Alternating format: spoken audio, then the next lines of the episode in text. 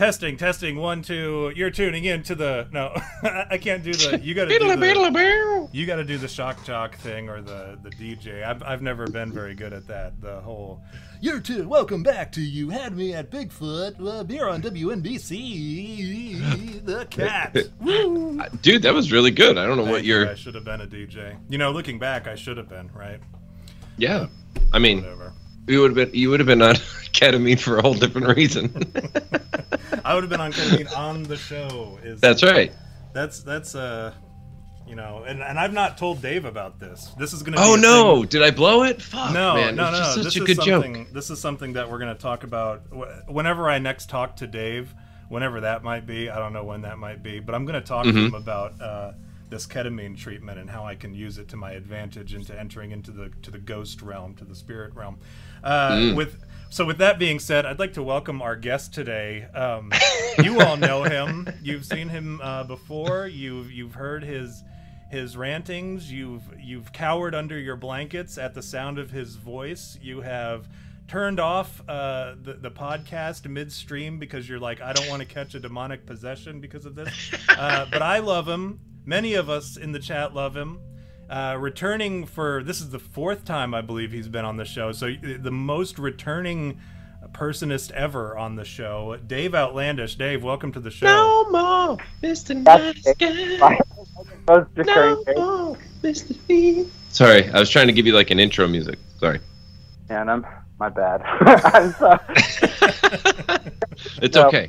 It's all right. I'm checking in. Things are things are crazy. How's everybody holding up? Y'all feeling good about where we're at right now? Are you talking to me, or are you talking to the to the fan in the chat? I mean, they can't really. They're not. I can't really read what they're saying, so I guess. I... That'd be quite a rhetorical. Well, how's it, it going, everybody? Well, well, yeah. Well, it's like when you're in a when you're when you're doing like a, a show by yourself. Like if I would have come on last week without Jerry or whatever, I'd be like, "Oh, what's going on, everybody?" Than crickets or whatever. That would have been the whole. That's why I refuse to do a show by myself, even like. I, it's a two-person show. You Had Me at Bigfoot will always be a two-person show. There has to be two at all times because one doesn't work. And and for that reason, we're very like, uh, we're those types of people where we need an immediate reaction. Mm-hmm. So, Dave, if you're asking me, how's everyone holding up? How are we doing right now? I think uh, unanimously, I think the world just let out the longest, oh, let me tell you, and, and followed by whatever it is that's troubling them at that given time. For me, personally... Um, You know, my biggest gripe about the world today is that it has taken us this long to get you back on the show, Dave. I was just, I, I, it was like two, three weeks ago, I think I was talking to, to everybody saying, man, I, I would love to have him come on. He's got some fucking stories to tell. Uh, and I, I really want him to tell them. But yeah, that's where I'm at right now. Aside from that, I would say uh, I, I join in the world, this collective. Uh, well, let me tell you, Jerry, where are you at on this one? Yeah, I'm. Uh, you know, I think I'm pretty much in the same place. It's this. It's this weird condition that you know. I'm happy in to this be back. Age. Yeah, dude. Uh, reading the, uh, some good news in the newspaper page. Love and condition of the grand design. Wait. All right, yeah, we're not you're, gonna. You're do- on it. Yeah, you're on it. You're on yeah. Track. there must be some.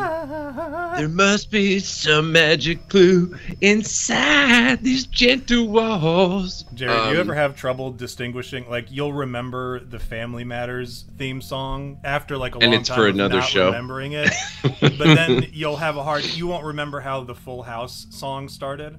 So yeah, I don't. I don't at all. Actually, yeah, you cannot remember both the Family Matters song and the Full House song. It's like the. It's like no. a condition. It's a rare condition. Uh, in this day and age. Dude, I think it was like... remember um, both of the theme songs.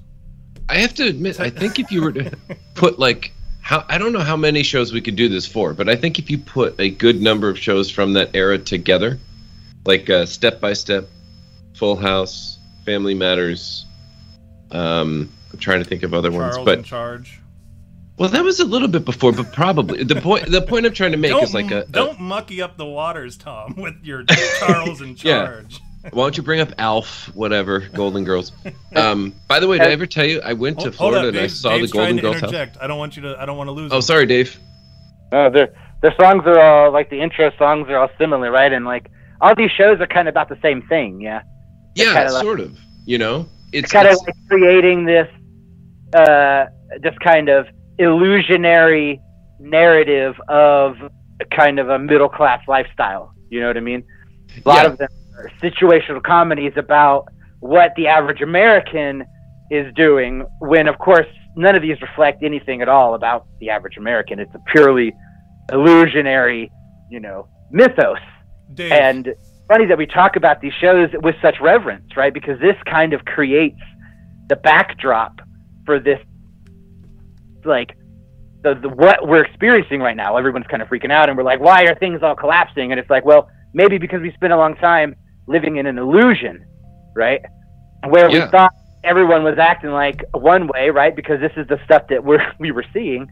And then we're kind of realizing that no, uh, that all of this, everything that has been presented to us for, you know, maybe the last hundred years or more, is been like this kind of uh, totally doctored, fantastical hyperbole. So let me ask you then, Dave, are you trying to say that, um, well, what, uh, you know, actually here's, which one of the shows that is the fantastical nonsense cl- most closely resembles your life? Yeah, which one do you relate to the most, Dave? None of them. I mean...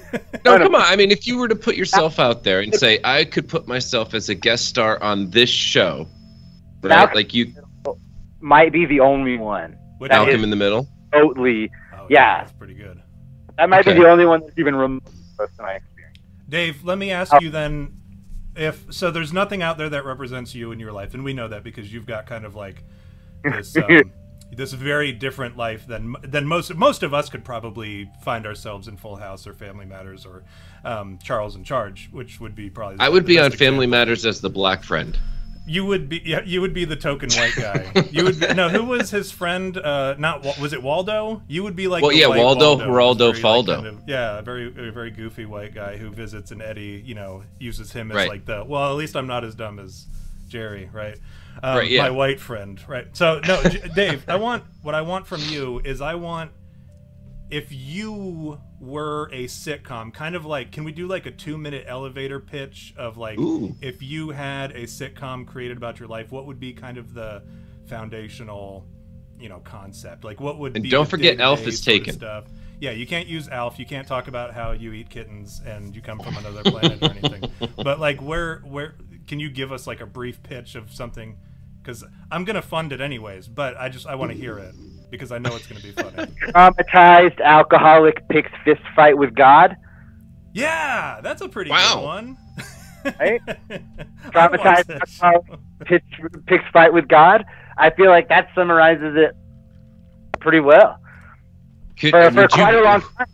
Who would play you if you were to, you know, because you can't, it has to be, you're in the background, you know, they're always asking you, what would you do, but they won't let you act, right? So who would you choose? God, I gotta be Alex Winters, the dude from, yeah, yeah. From, from, Bill. from Bill and Ted. Yeah. Oh. I. He's, dude's based. He's what? I'm sorry.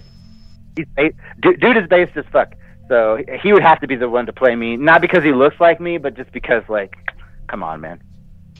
I thought he was a pretty good. I thought he was actually a pretty good uh, director, right? Didn't isn't that like something he's done since, and no one knows? Like they don't care. They're just like, go back to Bill and Ted. But he's actually done like really cool stuff in between, I think. Well, you know, his takes on Twitter are also pretty good. If you're into takes on Twitter.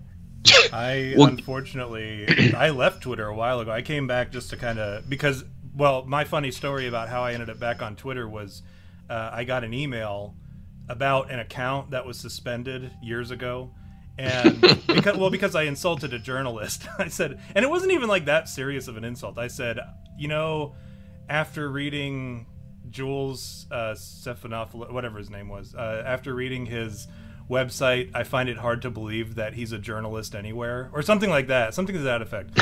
And and he like, but I tagged him in it, like I did at Jules underscore su. Oh, then um, it's harassment. And so yeah. he told, yeah, he told on me, and I got suspended. But then I got an email about that account, and I'm like, I haven't used that account in ages. Like it was suspended some time ago, and it said, well, if you feel so, I went to look it up, and sure enough, it was still suspended. But I, it said, if you'd like, you can appeal the suspension, which I had done back at the time, but they said no. This time, mm. I, I said, yeah, okay, I'll appeal it. I clicked the appeal, and then it said for your comments, like fill in your comments of why that you, they were wrong, perhaps, or why you should be uh, reinstated on Twitter. I simply wrote, come on, baby, and that was it. Come on, baby, period. And then I sent it off, because I'm like, ah, it's not going to get approved. I sent it off.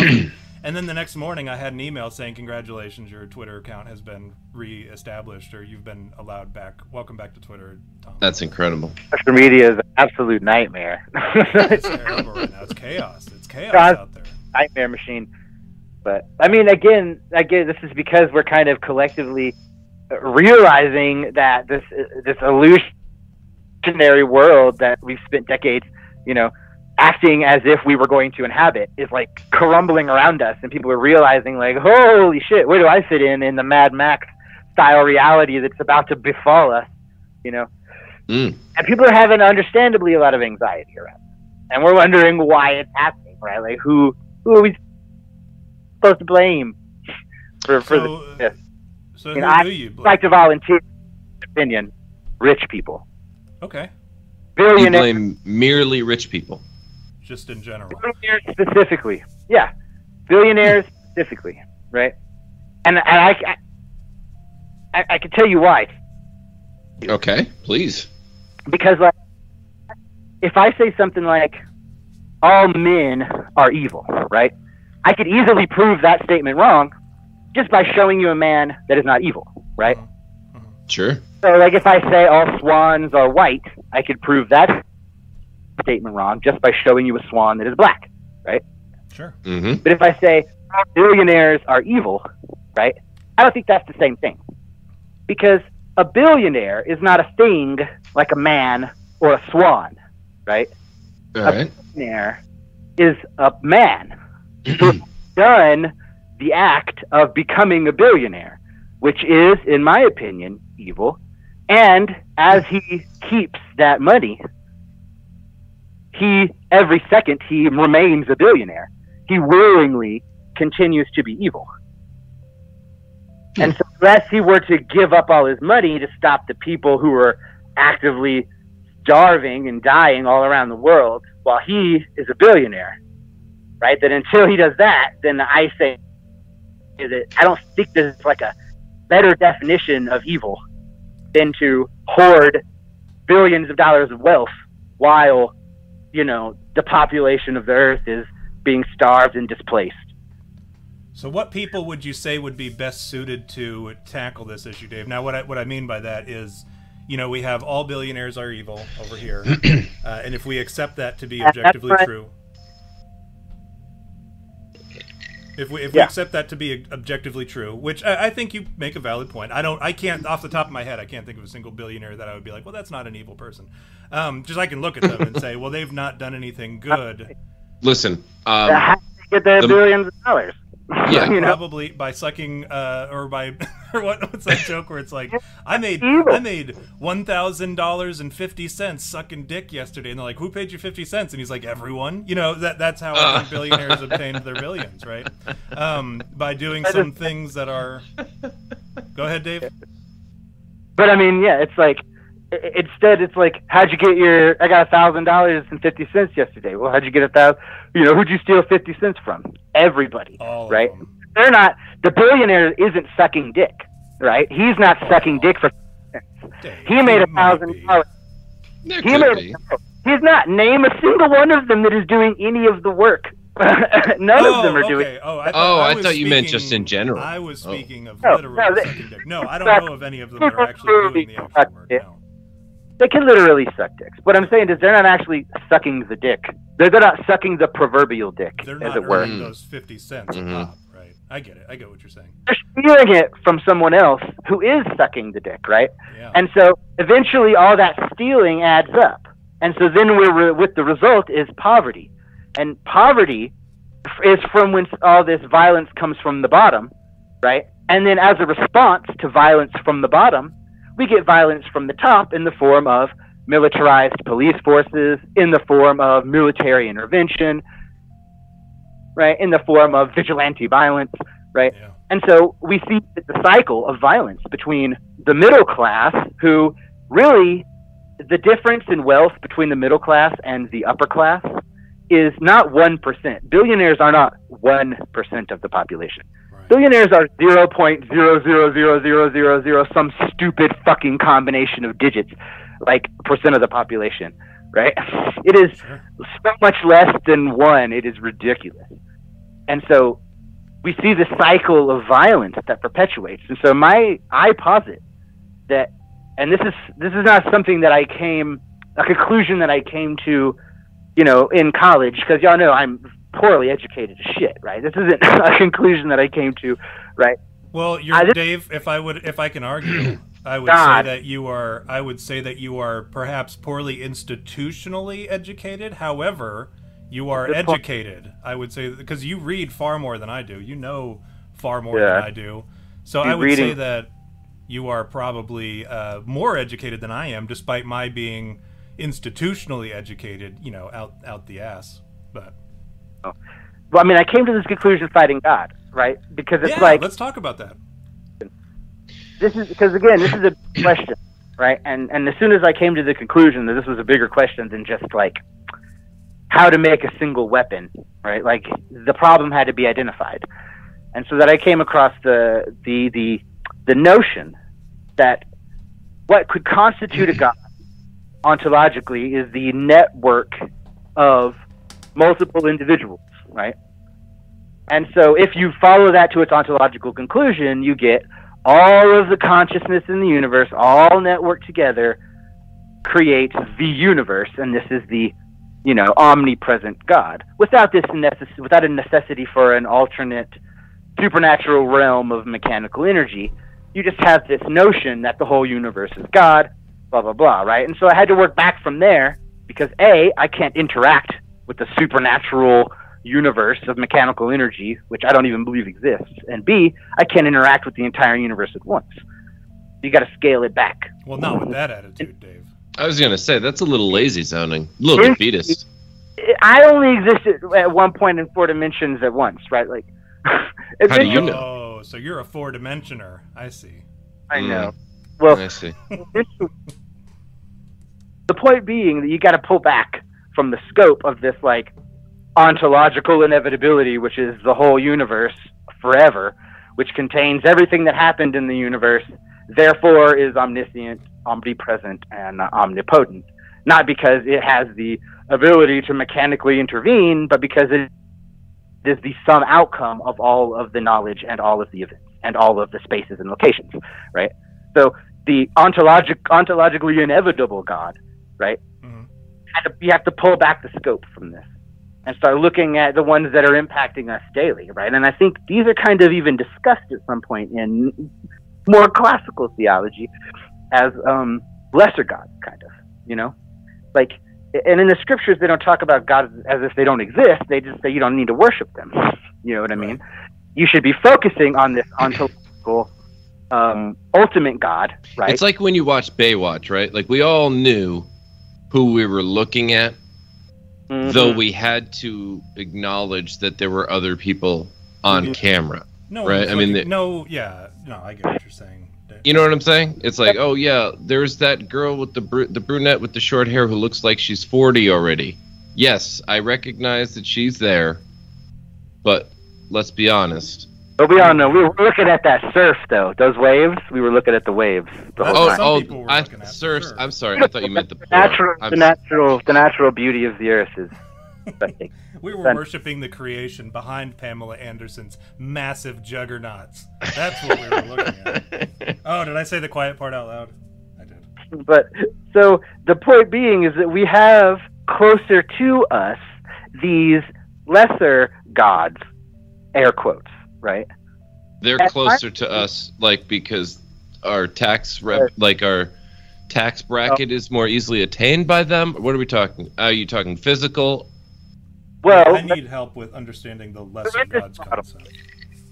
So in this model, what is a god, right? I'm saying a god's not a supernatural entity that exists in another realm of mechanical energy that they can inject into our universe to cause um, energy to become work, right? That's what supernatural means, is that like in the in the belief in the supernatural, a supernatural entity can, like, it exists, like, you know, God exists in its in his godness, and that he can physically add mechanical energy to a causal situation on Earth, in our realm, and make changes happen spontaneously, right? I don't believe that occurs, and so I'm thinking, uh, or if it does occur, then it's the product of this ontologically inevitable God, which is at this point unattainable to the research, right? So not focusing on this, focusing on purely natural causality, right? And by natural causality, I mean we have a fit, we have a, a natural system of energy, right? You put energy in, and that energy produces work, right?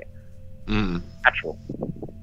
And so you buy that with no. So if you just start, it's you're talking about if you just start humping the air. Yeah. Then the work will be, will happen, because eventually you're going to find something. The vibrations. Like a wall. Start, right. When your balls, when your balls slap, you're mm-hmm. while you're humping the air, right? Okay. And you're, that's you putting that mechanical energy out into the universe, right? Because the balls, they slap the thigh, and it makes right. noise. And then I hear the noise, and I turn and I look, and I see your balls slapping the thigh, and you're making hard eye contact with me. Mm-hmm. You're humping the air, and then I start yeah. humping too, and then we're both humping the air, and our balls are slapping, and it's like a rhythm, right? And so this is us putting mechanical energy into the universe, and this is a natural chain of causality. There's no supernatural requirement for the energy mm-hmm. for us to make our ball slapping symphony as we're like making like hard, uncomfortable eye contact, right? Yeah. And everybody in the mall is they're they're super uncomfortable too, right? So, well, that's because they all know the universal truth that the rhythm is going to get you. And, and also, is a- this is the rhythm of the night. Is that what they were, is that what that song was about? Was the rhythm of two people humping? Dave, now, no, I do have to say this, Dave, and I hate to go from your your guys' uh, analogy of balls slapping uh, thighs and hard eye contact at the mall, um, where we know nothing good ever happens. But I do have to say, when you talk about, you said something that struck me as true, and I, you know, something that I irrefutably believe to be true. Which um, is is a weird situation when you and I are talking, Dave. Seldom do does my theology line up with your discussion.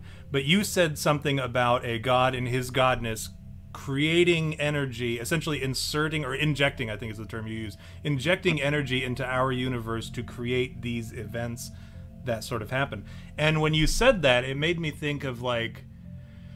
Uh, Okay, so if even if we looked at like I don't know Joshua, right? The uh, where the meteors or I'm sorry, the the stones fell out of heaven and destroyed the Amorites as they were retreating. Um, that was a divine event where God caused a natural event to occur, but realistically those you know, those rocks weren't going to initially be hurled from outer space. They had to at some point change trajectory or move in such a way that they were divinely affected, which, from what I understand, I'm not a scientist. I, my, my degrees are in business administration and theology. Um, so I don't I don't know science like some of you guys all know science.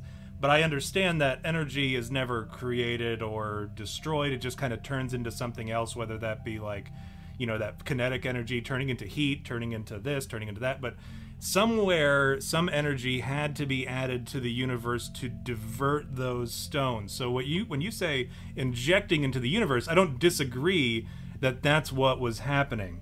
Now... So, yeah.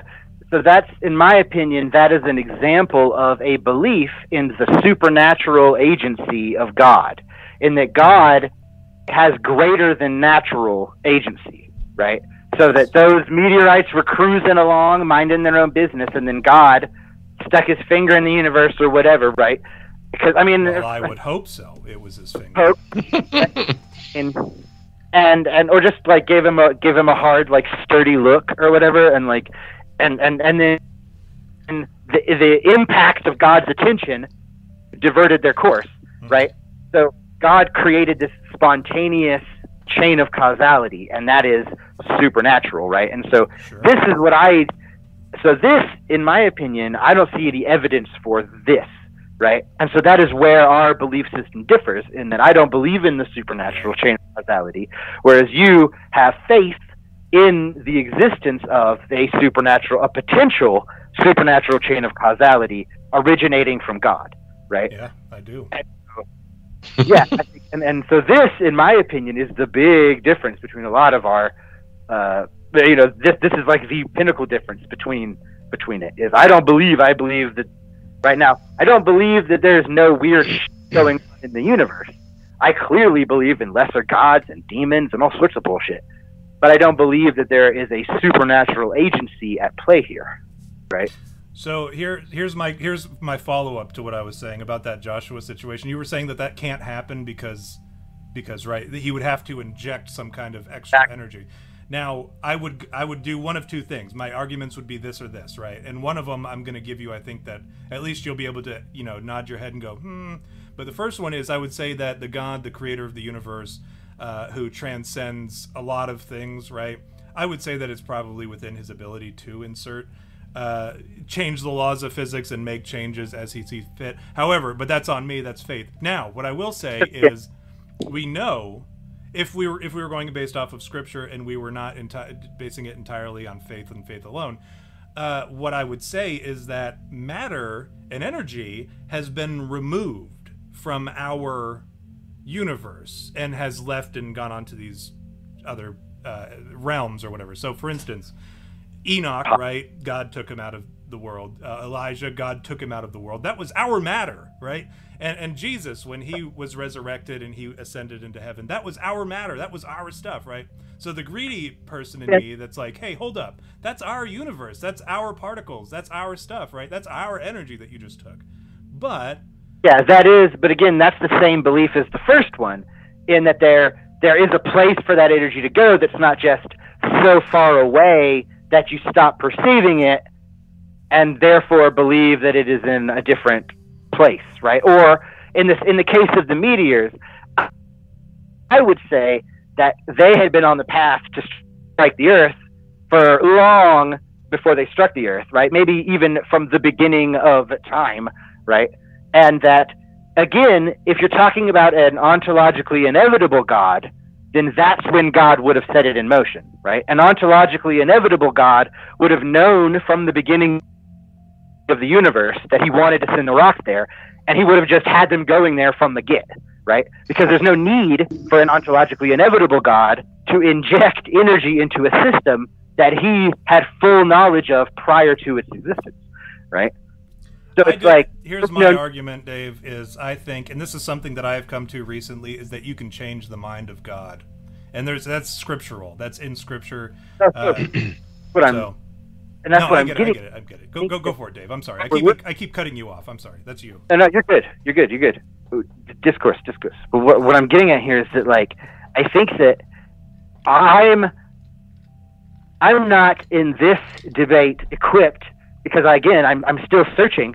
For even if the if it isn't necessary or possible to to interact with this ontologically inevitable God, in my opinion, it is looking outward, and it's more and it's just as aware of us as we are as aware of like the cells in our lungs. You know what I mean? Like, so in my opinion, there's no awareness of us from this ontologically inevitable God, right? And so what I'm talking about is, why do we on the ground here on Earth have all this God activity occurring? And it's, in my opinion, because what we have here are lesser gods, and lesser gods tell us that they are this ontologically inevitable God. They tell us that they have been around forever. They tell us that they have created the universe. They tell us that they created everything, and they tell us that these are all the rules that we need, right? But to us, these gods, it's really difficult to to pin it down, right? From uh, they, they are our experiences of them, but to them, we are, I would say, ninety percent or more of their biological matter, right? So the actual flesh of the god is people, and into some lesser degree domesticated or ritually useful animals, right? And so I'm going to give you an analogy, a flock of birds or a school of fish, right? These are a bunch of animals that are acting together as a unified system because it is evolutionarily advantageous to do so. Mm-hmm. And so my proposition is the gods are to humans as flocks are to birds, but to but, but orders of magnitude greater, to such an extent that it is impossible for groups of people to organize themselves hierarchically and not produce a god which behaves in a self-interested manner, right? And so what we see is that when we organize ourselves as humans in a hierarchical structure, we generate, I mean, as a human yourself, you are generating a field of consciousness, air quotes. And just like drops in a puddle, as we group together, our consciousness forms a larger whole, a gestalt, right? And so the gods are the gestalt product of human organization, right? Now, back in the day, we had a much more deliberate, in my opinion, understanding of this. Our gods were organized like people, right? There were a bunch of competing gods because they all arose from different places on Earth, right? But ultimately, they shared a lot of characteristics, and they evolved, you know, uh, as different cultures and different technologies evolved, the gods have evolved too. And so when we look back at ancient religions, we're kind of looking at the fossil records of what are now the living gods who are, at this point, we see, same as we did before, right? The struggle has always been this concentration of wealth to the top, right? And then this organism, as what we have now, this hyperorganism, is fixated on this resource hoarding, resource gathering, moving resources up to a singular sort of uh, a singular point, right? And so essentially, it's kind of like a cancerous process, right? And so basically what I have, it, it, to summarize this particular portion of the rant, right? So we could talk about ball slapping a little more because I'm fiending for it. But to summarize this part, we got billionaires are evil. Billionaires are the prod, are the product of the, a catastrophic illness in the gods, the lesser gods of Earth, right? They're sick, and they have cancers. And as they organize themselves hierarchically, they draw resources up from the bottom, and they attack themselves in a sort of autophagic manner, right? And so we can see that there's this entire hyperbiome, that we are the, the we're the organic material that this hyperbiome is made of. The gods are so big, and they're flat, obviously, because they're made of physical matter, and they're affected by gravity. So they're mostly like spread out over the world. We don't see them because uh, a single human is like an individual cell, right? So we are like the omnicellular membrane that makes up these gods, and their hard parts are their bones, buildings, stuff like that. Now, at a very basic, when we go look at the older kinds of gods, you know, older temples were very simple-y, but yeah. they're no they did share that characteristic.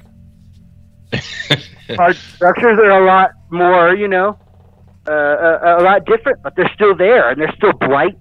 Uh, and they're, now they're blights on the earth, right? Back in the day, we built our gods like people, and so they had people needs, right? And so when they, when the gods satisfied their needs, the people's needs were satisfied, right? Because the gods were like people. But now the gods aren't like people. Now the gods are a bunch of numbers, right? Now the gods are a bunch of corporations, right? Who exist only to hoard wealth and to create situations where wealth can be hoarded, right? And so what I see when I look out is, you know, obviously the the, the beautiful natural world, right? And then you got all these gods who are just sick. And we don't even know they're sick because, I mean, we all do, right? We're all we're all complaining about the sickness. but we're pointing at each other. Uh, I want to clarify. I have been down with the sickness since about two thousand nine. Uh, of course. Uh, it's got to have been since way before two thousand nine, Jerry. I recognize that song is like probably two thousand, if I had to guess. I would say two thousand, and there's no way you went nine years without no, there ever was. hearing him go, like like Dave just said, he remembers the scripture of the time. Uh, yeah. Ooh, ooh, ah, ah, ah, no, right. See, here's Tom. I have to correct you. All if right. It's ninety-nine. Look. I'm going to be very disappointed because I will have gone over one year. Was it? And no, no, no. I just want to put it out there that I did. I was aware of, but did not become down with. You were aware of, not done with. Got it. Got it. That's okay. Right. So yeah, it's sort I of just, like when. So for instance, there were some. There were some, uh, I don't know, for instance, uh, Flight of the Conchords, right? I was aware of it um, back right. in two thousand, oh gosh, it would have been two thousand eight maybe? I was right. ma- I was like made that. aware of Flight of the Conchords in two thousand eight. I didn't mm-hmm. watch it because I didn't yep. have H B O, right? So I was aware yep. of it, but I did not become down with... You're like, I'm not going to buy a goddamn D V D set for, well, you know... Well, that's how they got me, right? A friend of mine brought it to me. He brought me uh, the, the D V D set. There it was. And he said, hey, man, have you ever seen this? And he knew I was a sucker for, for musicals, right? Miss Saigon, that sort of thing. So he said, I said, what mm. is this? And he said... I didn't know that about you. Well, it's a th- it's it's just a thing that you now know. Les Mis, like that sort of stuff. I mean... They're good. Good, though. He presented it to me as a modern-day musical. It was his exact quote. And I remember it to this day because I was like, oh, modern-day musical. That sounds interesting. you know. And I popped it in, and I was like, this is really funny. Like, I think this is very funny. This is a very funny show. And so if you were asking me what sitcom I find myself in, I would say Flight of the Conchords would be the best. You know, band band meetings all the time with, like, your idiot friend Murray and then Arj Barker, kind of like the snarky guy on the corner. Like, that's my life. I'm very much Jermaine. Uh, mm. in, in many ways, but sometimes I find myself a little like Murray. I, I see myself in all of okay. the characters, truth be told. But yeah, Dave, now I have to ask you, you've unloaded oh, yeah. an awful lot on us. Yeah. Oh yeah. And Jump time. The I, and, and that's the thing about the thing about Dave. So here's something that people don't know about Dave is Dave and I correspond uh, somewhat frequently uh, on on Instagram, and um, he. Like, he'll tell me these things, these very big things he's working on. And I often don't know what he's talking about. I do my best, and it usually takes mm-hmm. me like two or three times reading through some of the stuff that he says for me to finally be like, okay, I think I know where he's going with this. And I had to tell him one time, I said, hey, listen, it's going to take me a little bit to work through this. What I'm going to do is when I understand what you said, I'm going to, like, do the little emoji heart on the message to let you know that I'm like, I'm good to continue or whatever. Because some of Dave's stuff is so, and this is what I say when I say he's educated, because he reads. What, this is the sort of stuff that you will never get from an institution. And I tell, I teach Sunday school, right? My kids, I tell them, you will not gain a lot of information on some of these topics from standard institutions or uh, certainly not from church or from school or from, you know, watching the news or T V or whatever. You won't get a lot of this information. You have to go to why, some very like... Why that is. Go ahead, Dave. No, why do you think that is? Why do I think that is? Um... Well, it, it depends on the subject, but I, I think, for instance, when I talk about demons, I say I don't go to church officials for information about demons. I don't go to the Catholic Church for information about demons. I don't go to these places about demons because I know that a lot of those people are scared. They don't want to address it. It's uncomfortable. It's not in, it's, you know, it's not something that makes them feel good inside, so they don't want it. Nobody wants to, you know... coat themselves with the gross stuff. They would rather stay clean, so they don't talk about that stuff. So instead, I tell them, I say, I go to my demon summoning uh devil adjacent friend Dave Outlandish, and I ask him questions, and then he points me to literature that I need to be reading, and and then I go there. But to me, and it, and what's fascinating is through this whole time that I've known you, Dave, my faith has not only not been shaken, it has actually been strengthened, and our friendship has remained strong. Less the, you know, the year that you disappeared on me, and I had no idea. I, I didn't. I didn't even know if you were still around anymore. Uh, but it's shit's been crazy. Yeah, no, I get it. And you, and then you explained it. And I think we're gonna hopefully get into that today before uh, before too long specifics. But I do. You unloaded an awful lot on us, and I gotta know. you said some stuff about, you know, we made our gods in the past, kind of like, you know, they, they used to have little, you know, voodoo doll sort of gods or whatever, little rich, like but ritualistic like gods things. Gods were people. They were designed, you know. I mean, and again, saying they were designed, I don't want to come off as saying, suggesting that I think that there was a universal intentionality behind the descriptions and and creation of myths and religious customs and things, because I don't think that there is a deliberate intentionality. On the contrary, I'm saying that it is part of the evolutionary process of hyper-organisms, right? And so uh, our gods used to be like us, right? And eventually they evolved beyond this, right? Into, and again, a lot of this, in my opinion, is a sort of sickness, right? That is causing, that is, that is forcing the direction of these growths, right?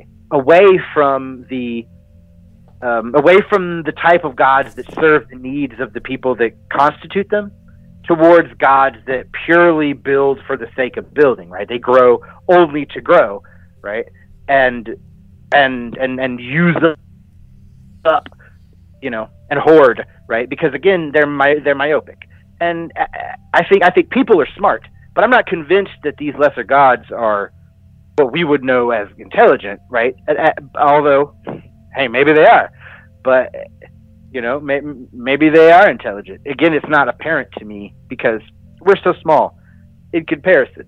Like when we're looking at the fossil records of these gods, I mean, still. We're talking about whole civilizations, which were tens of thousands of people, right? And and these made up whole ecosystems of gods, right? So we can't even think of gods as one entity. We have to think of them more like coral reefs, right?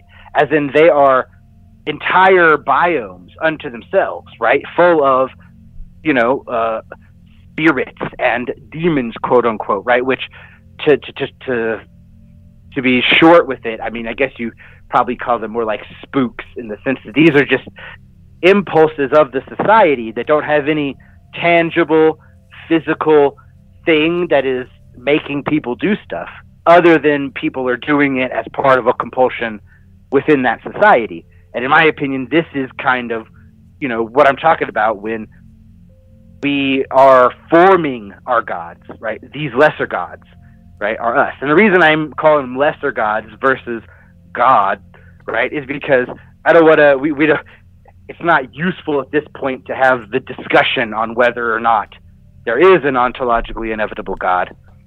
That's not an, that's, that's an irrelevant discussion for what I'm talking about, because I don't think these lesser gods are on, are the God that y'all are trying to worship anyway, right? Like the, these gods are the result of us getting together and creating these hierarchically organized Uh, uh, clumps of matter, clumps of biological matter, come alive because we're alive, right? So, Dave, let me um, now you. There's going to be a lot of people who are going to be unhappy with this discussion because you keep using the word God, which is okay. That we're not we're not here to make people happy, like we just said. You know, we've never we've never made people happy. Talk about it like that. But so now, if you were to use a different word, now I'm not asking you to. I'm just saying, like, I, I'm saying if you were to use a different word instead of gods, that we could better like wrap our heads around, um, like a synonym uh, for what you're saying. Like, what what would be an example? Just a example. I'm not asking you to change your terminology. I'm just asking you, like, help, help me understand. A Um, a virus is a microorganism, right? A cat is an organism, right? A clump of fungus that is a thousand miles long is a superorganism, right? A god, quote unquote, air quotes, a bunch of humans together writhing around a stone and metal skeleton, extracting resources from the rest of this uh, membranous uh, environment, right? Interacting with other organisms at the same scale is a hyperorganism, right? And so we are, as macroorganisms, made up out of microorganisms. We house trillions of microorganisms inside us and on us, and those organisms are similar in size, oftentimes, and, and complexity to our cells. And so what I'm suggesting is that we are to the gods as the microorganisms that live inside of us and make us up are to us, right? So how big is now?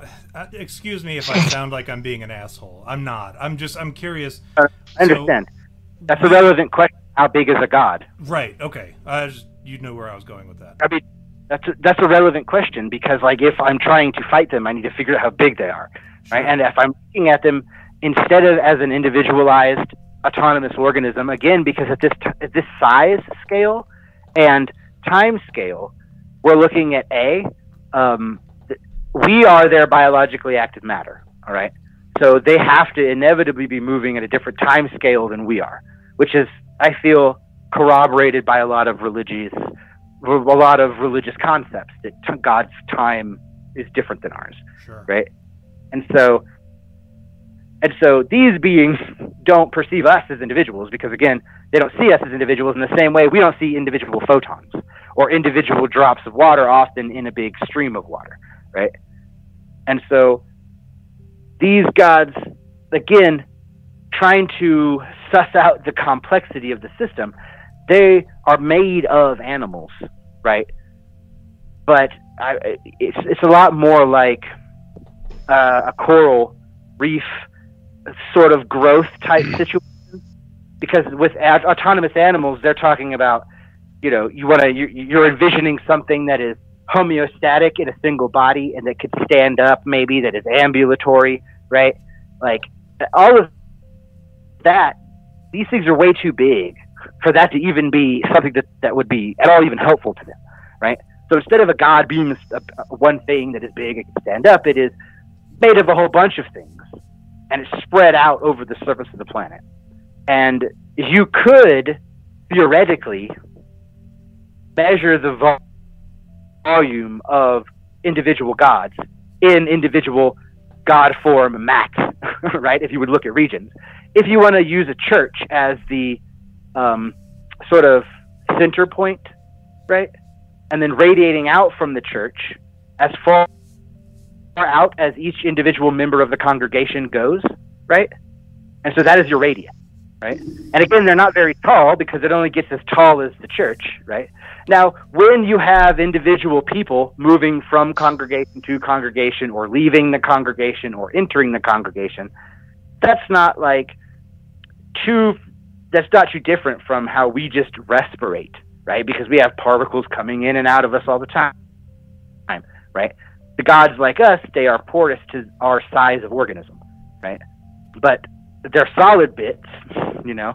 You, cars don't go into the churches, right? We go into the cars. Not with that attitude. Right? I mean, they could. But we have seen a, that, Dave. Dave. Uh, no, you know what? I'm going to let you continue. Remind me to tell you the funny story about Dave later. Okay. So, it, basically what I'm getting at is, if you, the question is, how big is a god? You could identify a specific god form hyperorganism that is based around a specific physical location, right? And then you could theoretically calculate the diameter of that organism by tracking the movements of members of the congregation. Now, at this point, it becomes uh, both difficult and unethical to actually measure the diameter of a god, right? Because we're not, I don't want to be tracking people around and be like, hey, how far do you go out from your church in, all, in any direction, right? Like, that's fucked up. I'm not doing that, you know? you, could, you could estimate. Well, what if you had, uh, you know, let's say, because you're talking about wealth, right? Yeah. What if you had Batman's wealth and he used everybody's cell phones in a sonar fashion? I've seen a documentary about this. So you could see everybody and where they go without, you know, maybe knowing exactly who they are. And yeah. Inevitably, when Morgan Freeman, who I should say that's, has also played it. God, came in and said, hey, you know, this is a little bit uh, on the no-no side of things. Mm. He had the self-destruct like, button. He's like, beating up poor people in the streets for petty crimes, I'm cool with that. But recording everybody's cell phone, Master Wayne, that's kind of messed up. Dave, let me stop yeah. you right there. He name one time that Batman interfered and beat up people for petty crime. For petty crime. He only ever went um, after the big dogs, right? No. The beginning of every Batman movie, he's killing some fucking random dude in the street. Well, sorry, no, not he doesn't kill. Next. Sorry, I mean, I'm sorry. Oh, you already have to. I, mean, I can't. You know, I got. I want to respect what you're saying, but he doesn't kill. That's the thing. You dude, may have a problem. Hey. With, hold on, hold on. I, mean, I know there's. I know the argument you're gonna make. Oh well, are you serious? He's got bombs and he's got guns on his car and he crashes into stuff. I get it. I get it. I get it. Died. There's no way he could. Wait, who died? I'm sorry. And, okay. Batman, the the movie, the first one, right? When you he, mean with Michael Keaton, or are you talking all the way back with Adam West, or what are you talking about? Uh, Michael Keaton, right, when they got gritty. Right? Oh, yeah. And and his fucking Batmobile is chunking bat bombs out of the goddamn tires, right? At these, mm-hmm. right? Like, come on, man. Dave, like, from how- what I understand, Dave, though, Gotham City had a really good uh, health Uh, program for it was like a Medicare program, Gotham Care is what they called it. It was a really good funded by Bruce Wayne. That was in Gotham stuff. City. It was funded by the Thomas Wayne Foundation, Dave. That's was, right. They had really good uh, health care in Gotham back in the nineteen eighties. They did. So he's making sure they get their vaccinations, right? He finds people on the street, oh, he beats shit out of them, and they have it's to go to the hospital, and they got no choice there. Batman beat the shit out of them.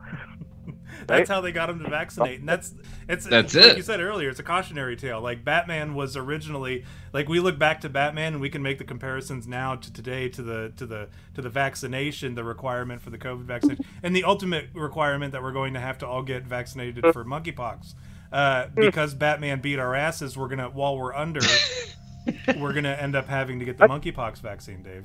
Monkeypox is wild. It's also yeah. not real.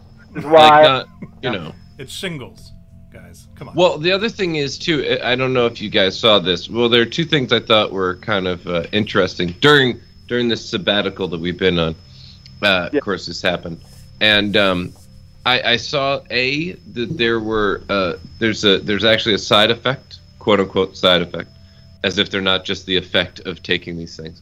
Um, there is a side effect that uh, there is a skin kind of reaction disease virus thing that gets triggered, and it looks a lot like monkeypox, and it's derived from it literally is something that can happen to you from being jabbed. So when you hear like, oh well, that's weird, it was always kind of isolated to small parts of of Africa, and it never really was able to spread because you have to like really be in close contact with people to be able to spread it, and then travel and all this sort of stuff. How did that happen?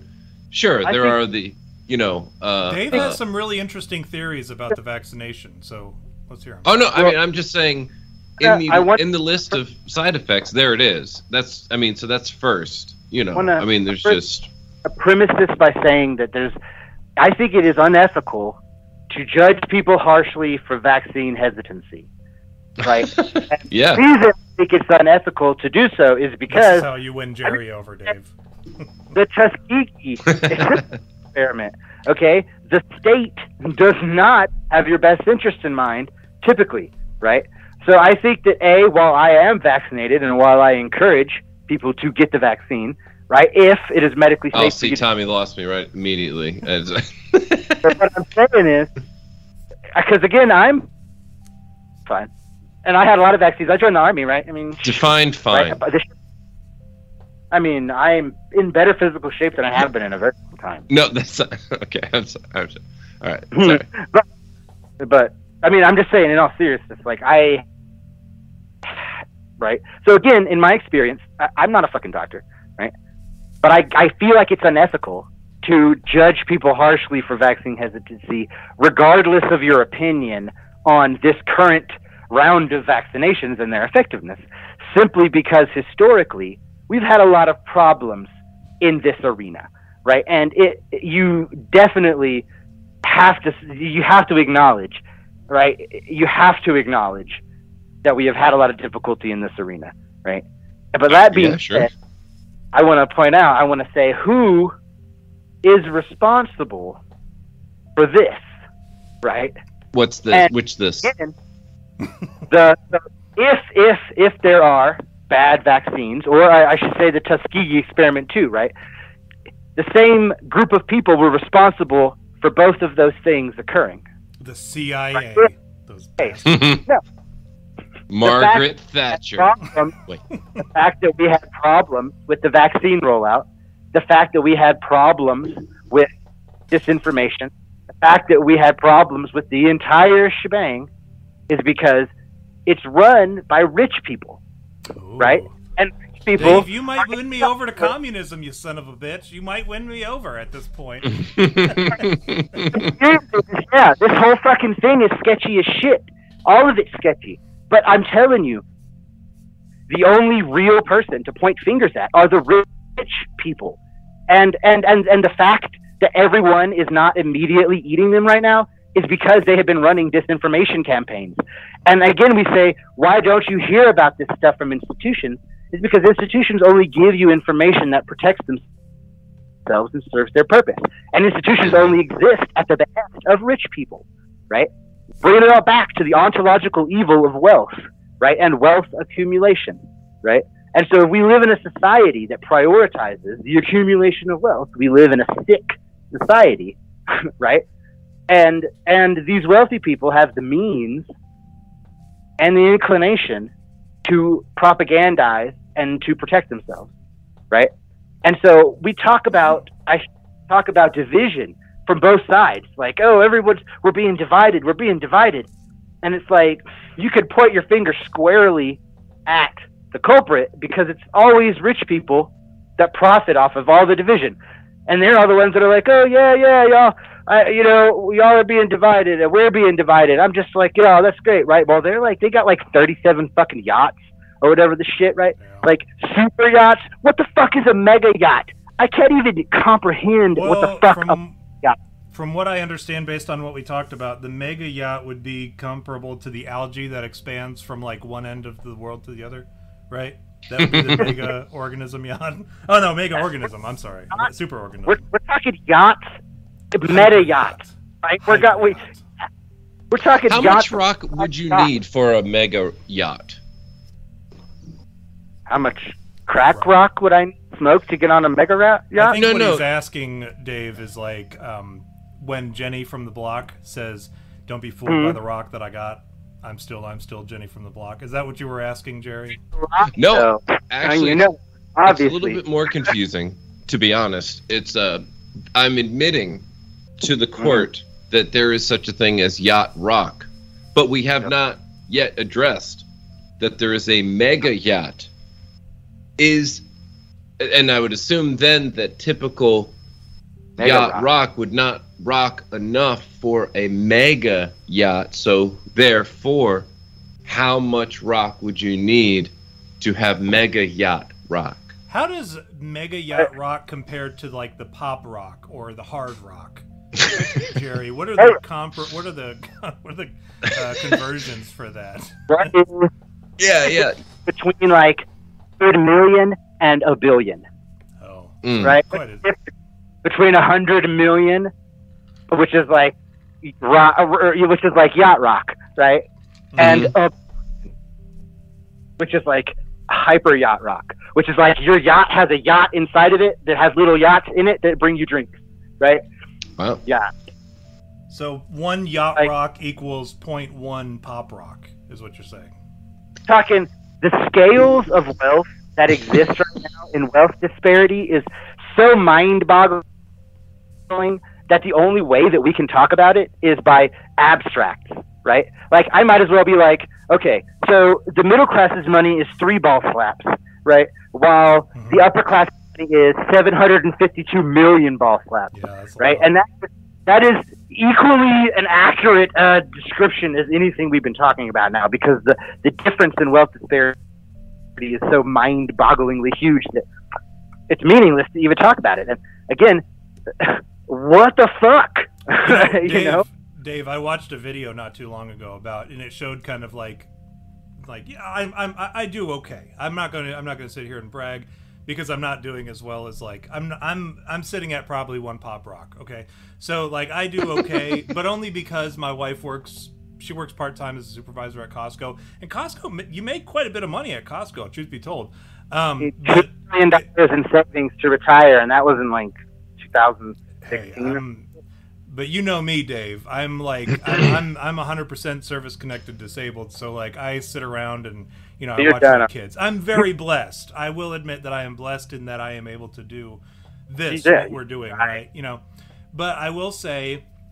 Um, I watched a video recently where it showed like middle class or upper middle class, or I, it, I'm sorry, it showed like everything, right? It showed like poverty level to lower middle class to middle class to upper middle class, and then it showed like basically your yearly what you make, and then it like it kept going, kind of like a timeline almost, but like the video, it's almost like you're passing things like, hey, this is how much it costs to buy a house, or oh, this is how much we just passed how much it costs to buy a yacht, right? We just passed how much it would cost to.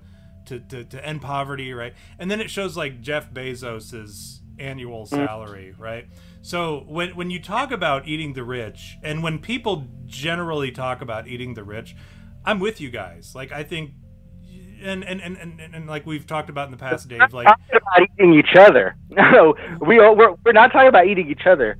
We're talking about eating zero zero point zero zero zero zero zero zero zero et cetera percent of the population. So it's like literally. Really a couple thousand guys, right? Like yeah, and, and how the, thing, the Dave, working for you anyone. And I have next to nothing in common. I mean, we laugh at the same jokes sometimes, but like that, I mean, that's about it. And we've become. Max, we, say again. We both appreciate a good ball slap. Sure. You know? Yeah, we're both down for a hilarious ball slap. But here's the thing: like ideologically, we differ on just about every single hot topic that comes out, but. At the same time, once you realize that you can stand side by side with somebody who is like the polar opposite of you against one common enemy, that's kind of like a huge deal. And I think that's where Dave and I, our friendship, I, I think that's where we find bedrock, right? Is like we're we're like, well, we may disagree on all these infinitesimal things, but we agree that there are some people who are just like, yeah. Mm, Gen- genuinely like bad people objectively, right? And they should be torn down from their their thrones, right? Yeah, yeah, and like all the discussion of like satanic rituals and all that stuff, this is all obfuscation and distraction. They don't need to do that shit, right? Like they rule the goddamn world anyway. This is all distraction. Their rituals are just making the stock market dance. That is magic. The fact that we don't believe that that is magic is part of the magic. You know what I'm saying? The fact that we wouldn't believe it was magic unless a fireball sprung out of somebody's hand, or unless they were like, you know, you know, unless they were like literally cutting someone to pieces on an altar, doesn't mean that these people aren't actually sacrificing humans in the altar of profit. They're just not doing it on a, in a grove somewhere. They're uh, actually, doing it at your fucking local Walmart, right? Yeah, he's like, got some interesting commentary uh, about that, Dave. Well, yeah, there's actually. Have you heard, Dave, of the uh, COVID-related? Uh, I guess you would say effigy that's being put together. I think in England by the guys who do Burning Man, and it's sponsored by the Bloomberg Foundation. Uh, Again, this is a way to extract wealth, right? Like, that is magic, is extracting wealth. Like, wealth well, do you is know what it is? Of resources. No, I mean, it's a fucking oh. statue. Again, again, I don't, I don't believe in the supernatural. So this is what it is at a, at material analysis. They so build you don't a believe big, supernatural anything? No. So they build a big statue, and then they use that to attract people, and then that extracts money. And that is how that God, these, this, this whole God complex is eating. It's feeding itself off of the resources, which is literally the metabolic expenditure of human beings, which is energy. So the energy that they are feeding off of is literally the metabolic expenditure of your body. It's your life. It's your life energy. Your time, right, has been turned into these little fetishized objects. Dollars, your money, which is then digitized to an even extra level of fetishized fucking imaginariness, right? But then again, it still represents your time and your effort and your actual actual metabolic energy. This is something that you can never get back, that they are taking from you, right? Sapping it away from you. Now, the fact that we have to have these supernatural metaphors is a distraction, right? And it comes down from the institutions that are trying to control us. Because if they say, oh, the only way they think it's an evil ritual is if there's a weird effigy. But they don't realize that all the people gathering together at this megachurch is the exact same type of wealth extraction. They don't realize that the Super Bowl is the exact same type of wealth extraction, right? They are all the same type of wealth extraction. All of the little weird symbols and details, this is all distraction, right? And it's it, and these are all things that control us. And that's what makes us go to those things or not go to those things, right? And so when we judge these things based off their face value characteristics, that's exactly how the gods want us to interact with these snares for our time and, and effort and life. Literally the only thing we have is well, our see, time. Yeah. Uh, see, nope. I wasn't even going to bring up the... Uh...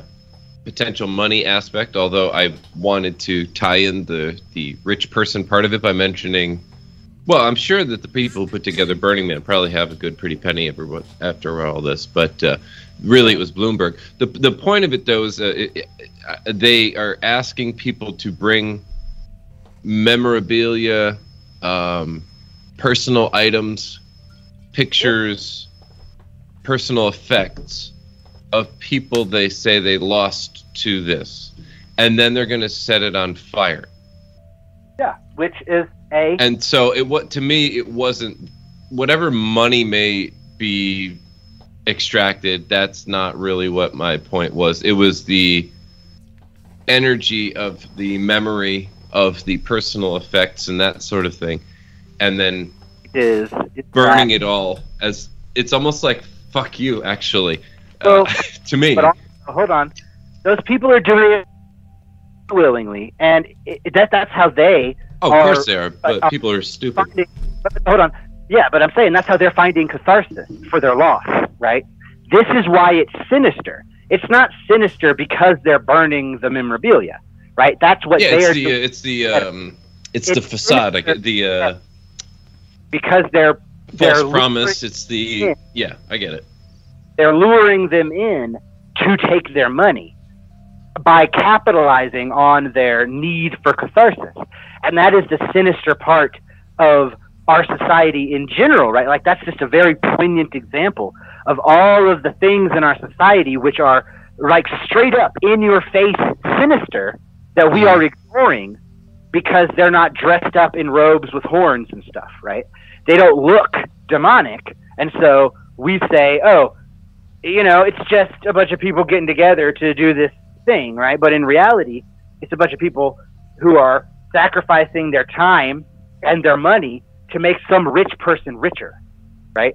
And then that rich person is selling them something that is not true, you know? So, so is your point of view then, like, say, an extension of, let's say, like, uh, I, I have I have a little bit of a belief that, you know, say, many, many years ago when...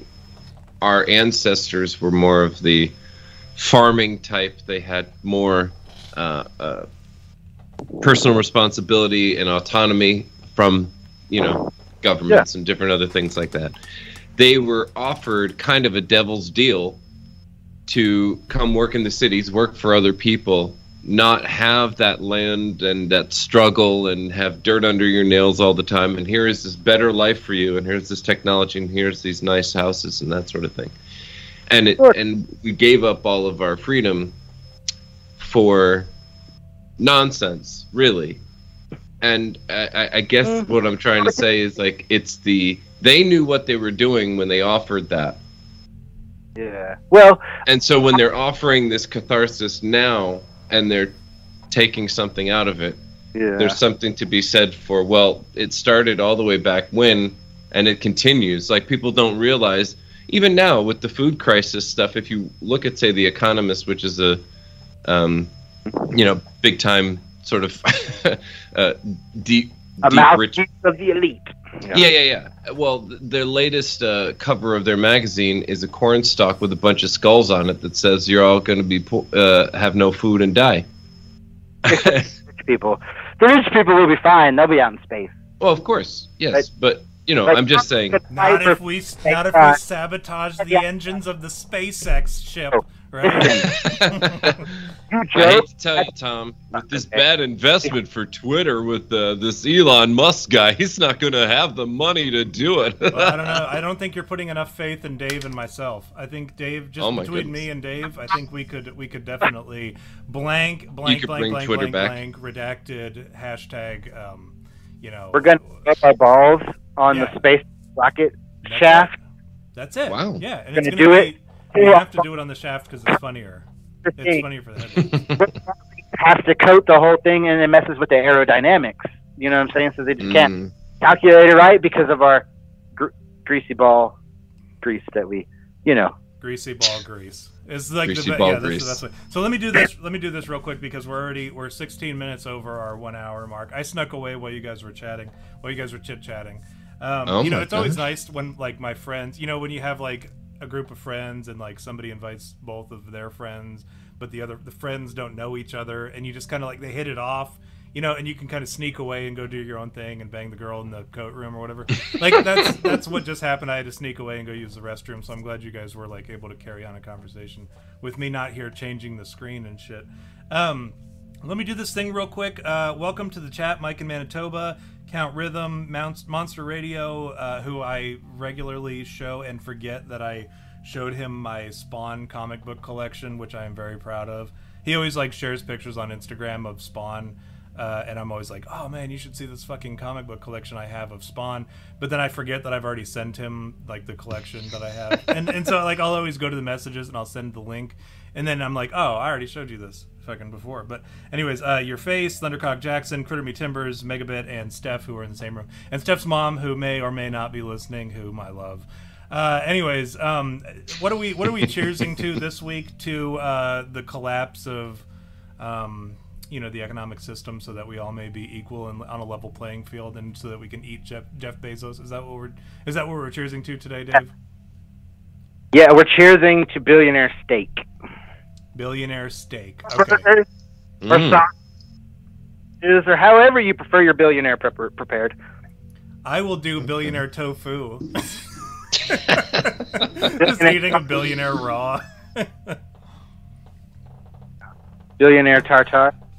Oh, yuck.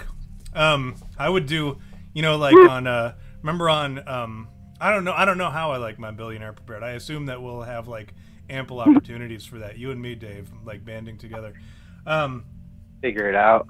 We're like that. Uh, here's the thing about Dave and and me is like, you know that meme where it's like, I never thought I'd see myself fighting alongside an elf, and uh, you know, uh, how about side by oh, side yeah. with a friend, right? I i could do that. That's me and Dave. Like that's that's just how we are against um you know the the nastiness of the world. Dave, I have a couple questions for you. And mm-hmm. um, there's been some questions in the chat, but I know I, I told you you're not allowed to look at the chat, and people have been very cool actually in the chat. So. I don't know how to read the chat. I don't even know how to read. I don't even. That's a myth. I can't that's even okay. read. Bullshit. Wow. I know. I know you read way more than I do. Um, I, I just the squirrels tell me everything I know. Dave, I don't know if you remember this, but three and a half years ago, I told you I was accepted into seminary, and then I demanded on air that you congratulate me for being accepted into seminary. Um, and I want to. I want to let you know that uh, this summer, as of like in a couple months, actually August uh, twentieth, I'll be graduating from seminary. It's a three-year program, ninety-six semester hours. I just, I will have finished it this summer, August twentieth. So I demand that you congratulate me on being being a graduate of seminary. Hey, you're as long as you're not doing exorcisms, then we. That's the point of the strike. Wait, wait, wait, wait. Why would that be not okay? Well, so I don't know. Jerry, the, what's here's the... the thing. There's, you know what? I'm not gonna. I'm gonna let Dave do it because Dave will do a better explanation. Okay. I mean, again, you're so there. An exorcism is traditionally an abusive practice, right? And so, it, wait, in why? My opinion. Well, again, look at traditional exorcisms where okay. we have people tied down, deprived of water, beaten, uh, traumatized. Right? These are often young. some people, often minors, right, often traumatized and re-traumatized, as the typical onset of possession systems do not decrease from an initial exorcism. They often relapse over and over again. So we end up seeing often with traditional exorcism is multiple abusive, traumatic, and re-traumatizing experiences that don't actually help any of the underlying symptoms. Whereas there are methodologies of exorcism, if an exorcism is necessary, that don't require the use of a metaphysical or physical force to, you know, um, come to an arrangement wherein the person does no longer is experiencing symptoms of possession, right? That don't require the actual like forcing of an entity out of the body in any kind of way, right? So you're not saying that uh, entities aren't in people's bodies. You're, you're not, not saying get them to answer this question, Jerry. You're not going to get him to answer it on uh, air. Well, I can answer it now. Uh, I can answer it now. Check it out. So again, from a non-supernatural paradigm, imagine a virus, right? So uh-huh. a virus is not a living creature, but it's kind of like a living creature, right? And right. so fate as to whether or not a virus is alive, right? And so right. what I'm suggesting is that a demon isn't a thing. It is a bunch of information that is contextualized, and that it can enter your experience, and then the same mechanism of your consciousness, of your person, of your brain and consciousness interaction that produces your personality and produces the your illusionary or hallucinatory, I should say, uh, model of other people can be hijacked by this string of information, and it can produce a virtual, interactive entity, a hyper-articulated entity that is isn't real, right? Uh-huh. Is parasitic, in that the only reason so it's it, not real any more than a mental illness is kind of what I think I'm hearing you say. But again, calling it a mental illness is reductive to the point of being, I mean, being pointless to even say it, right? Because like, yeah, sure, it is a mental illness, but like, just and I'd be like, hey, I'm sick, doc. What do I have? And he's like, you've got an illness, and you're like, oh, gee, thanks. Yeah, I said that, doc. I said I'm sick. What do I got? Well, you got an illness, right? Right, so it's like no, no, no. Yeah, I just wasn't trying to be specific in what type. Yeah. I was being general for moving the conversation along. Yeah. So a demon isn't real, right? And I wouldn't say that it is a mental illness, right? I would say that a demon is a it is a hyper-articulated, interactive, esoteric, in that it only occurs in your experience. Right, entity, and not alive, but it is parasitizing your metabolic energy, right? So because you are alive and you are thinking about it and you are experiencing it, it is in a way parasitic to your metabolic processes, right? And so in like a virus is not alive until it kind of penetrates the cell and then it takes over that cell, right? Now, the reason I say this, right, is like you have this, this your experience of reality. It's inside your head, but it, you know, it can't be it can't be the size of anything, right? So this this polyhedron, this hallucinatory realm that we inhabit as our experience, has got to be smaller than the outer valence of an electron, right? So like we have this basically electron-sized bubble that is our entire universe.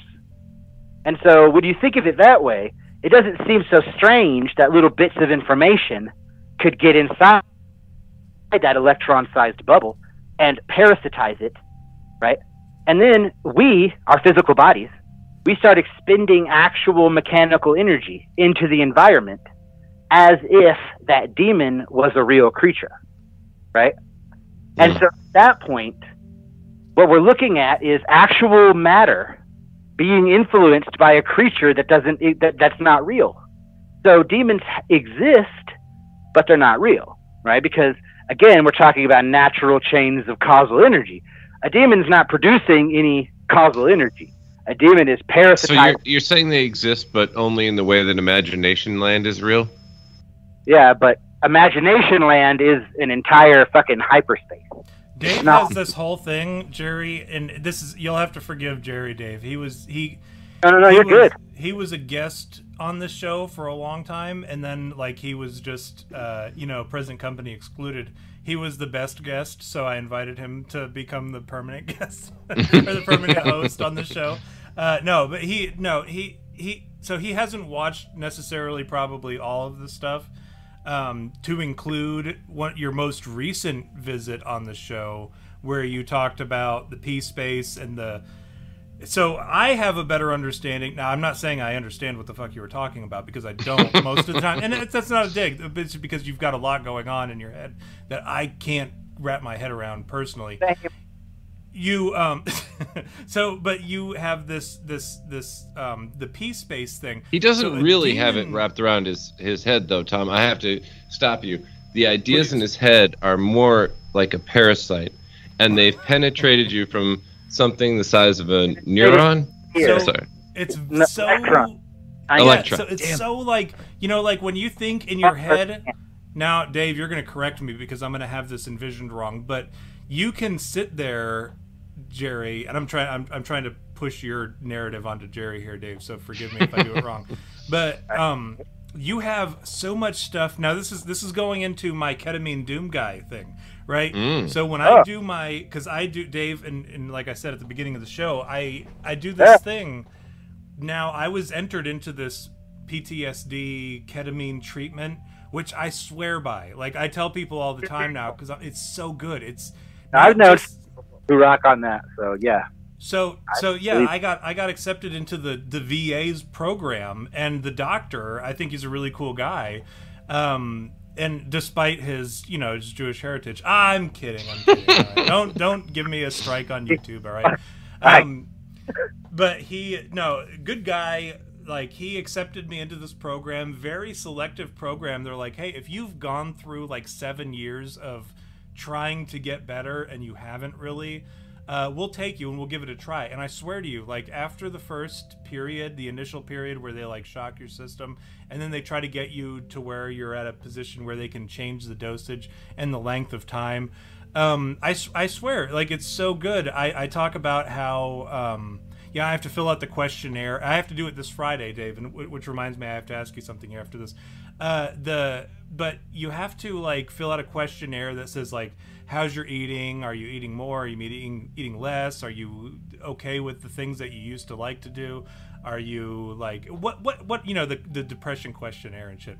And one of the questions is, do you think about killing yourself? And my answer is always, no, I don't think about killing myself. However, I do think that there are there are some times in my life where I'm like, I would be better off if I was dead, right? Like, it would be nice to no longer have to deal with this meat suit, right? And that's kind of like the, and I've told them that. I'm like, there are times, I'll like three times a week, like I'll be like, man, wouldn't it be just nice to not have to deal with that crap anymore? And so when I answer that with him, I'm like, well, we, we talked about it this a couple weeks ago or whatever, because now I'm on the once every two weeks. And I said, yes, I still have that problem. But the thing is, it's every, like, I'll go a week and a half before I even have that thought anymore. This ketamine, it really does work. And we're trying to work through the process of, like, getting it to where, like, I can spread out two weeks and then whatever. And then I'll be okay. But I'll tell you what, if you if you struggle with that sort of thing, and that is an opportunity that is available to you, I highly recommend it to anybody because it really does work. And, and le- not the least of which, the ketamine infusion itself is just like a fun experience. Um, if the first couple times I did it, it was a little crazy because I didn't know what to expect. But once you get into it, I need to say, man, that K-hole is dope. Yeah, so that's no, the thing. I like once. That. once, once you know what it is, it's just the best. It really is. You get to like chill out and you enter into this void of like you no longer have a body to worry about and you can just kind of chill out in this absence of existence. And so when when that happens though, my thoughts very much become a reality to me. And so when you talk about this P space, I didn't get it back when you told me originally. I'm like, okay, I get it. Like I've had, like I can imagine shit. Or whatever. I remember being a kid and having like a very vivid imagination. I can imagine things when I close my eyes. Uh, but now that I'm having this that this ketamine situation, uh, I remember what it's like to have stuff that becomes very real right? And that that that that peace space that you talked about became very real again. And so when you talk about reality based off of something that does not exist, right, but does exist, quote unquote, um, like I get it now. And I think I have a better way. I, I, I can better now wrap my head around kind of what you were talking about when you said that. But also, Dave, I did want to I did want to say real quick about the ketamine treatment. I was told that ketamine is like the ghost drug, where like when you take ketamine, you're able to interact with the spirit realm. And based on that, I changed my uh, my playlist on my my phone for when I go and do my ketamine treatments. Um, because they let you listen to music, and you know you can like sit there and listen to, for the whole forty minutes that you're actually like under the influence of ketamine. And like I changed it to the Doom soundtrack, the new Doom soundtrack, not the old one, so it's not all eight bitty. But like my intent was to to go into the spirit realm, and I was hoping that maybe you could help me become the ketamine Doom guy, where I could like equip myself. So, I will. Again, I'll point you in the right direction, right? So what you're talking about is Qliphothic projection, right? The Qliphoth, right? The uh, the inverted tree of life, right? Like this, like the tree of life is comprised of the emanations of the Godhead, the Sephira, right? The the Qliphoth is the shells, and these realms are demonic realms, right? And we did a whole series of experiments, also with some some practitioners of the ketamine arts, right? And that was very successful in creating the very, very intense sensation of traveling to the Qliphothic Hills. Can you so spell that for me? Q U I L L something, Qliphoth, or Q. It gives Q me a head start. Hopefully Google can... I can't, I can't spell shit, dude. That and works for me, yep. This whole conversation, so... And I was Very drunk cool. before I even got on the call. Dave, it's cool because I've been drinking as well. And let me say this real quick before, because we have to do our thing where we like promote stuff that doesn't actually sponsor us. But my shot today was, again, Captain Morgan's floor cleaner, the uh, orange vanilla twist.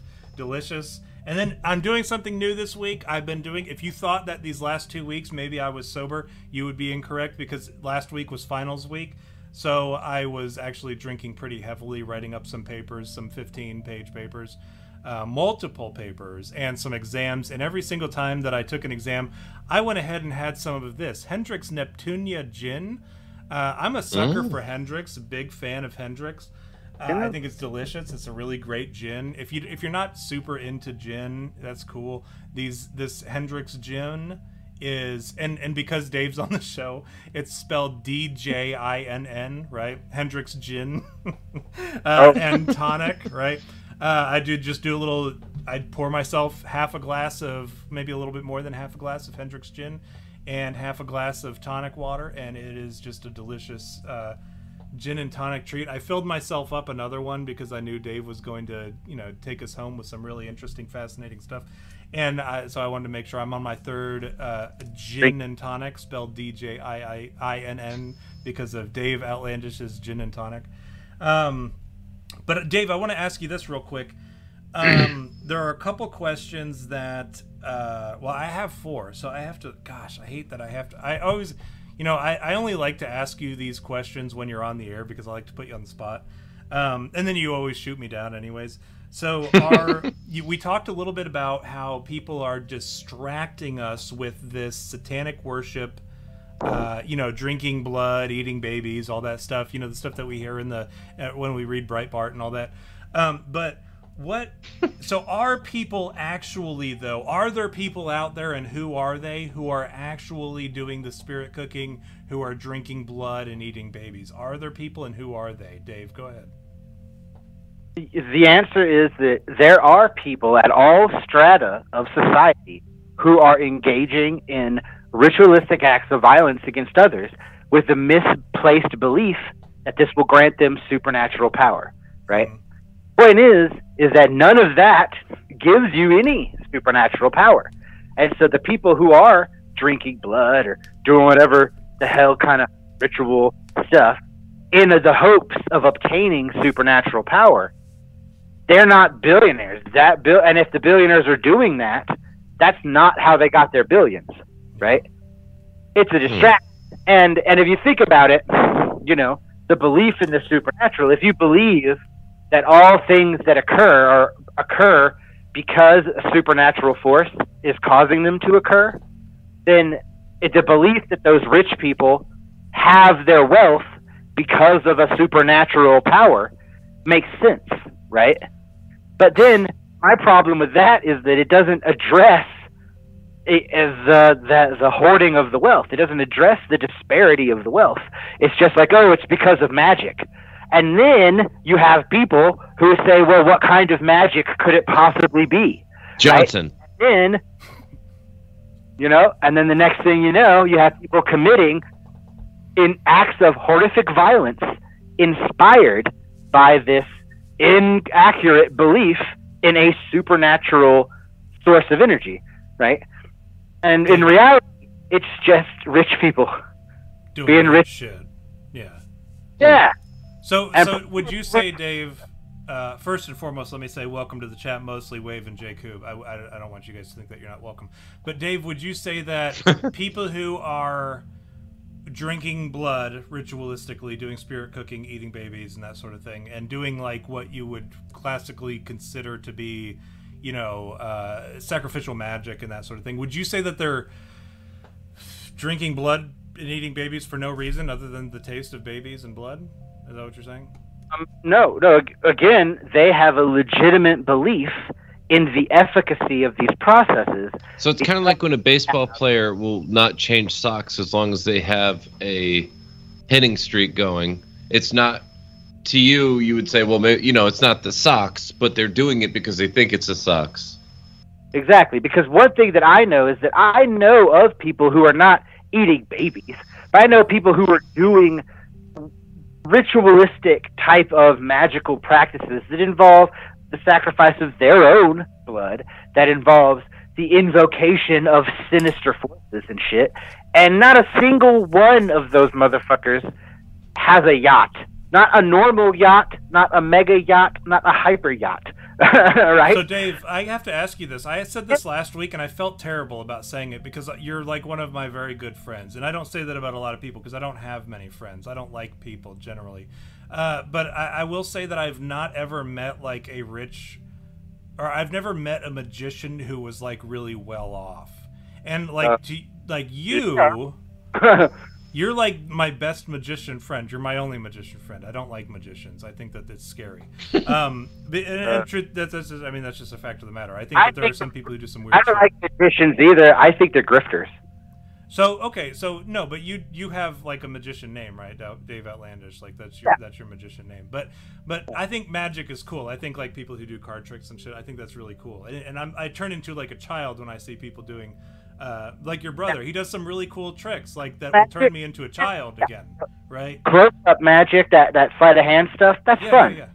yeah. So so no, I, I so my my thing was like I felt so bad saying it, but you know me, I'm like an integrity guy. Like I'll just say whatever the fuck I feel like. Like, and then I'll I'll deal with people being like, hey man, what's up with that? Why would you say such a fucked up thing about me?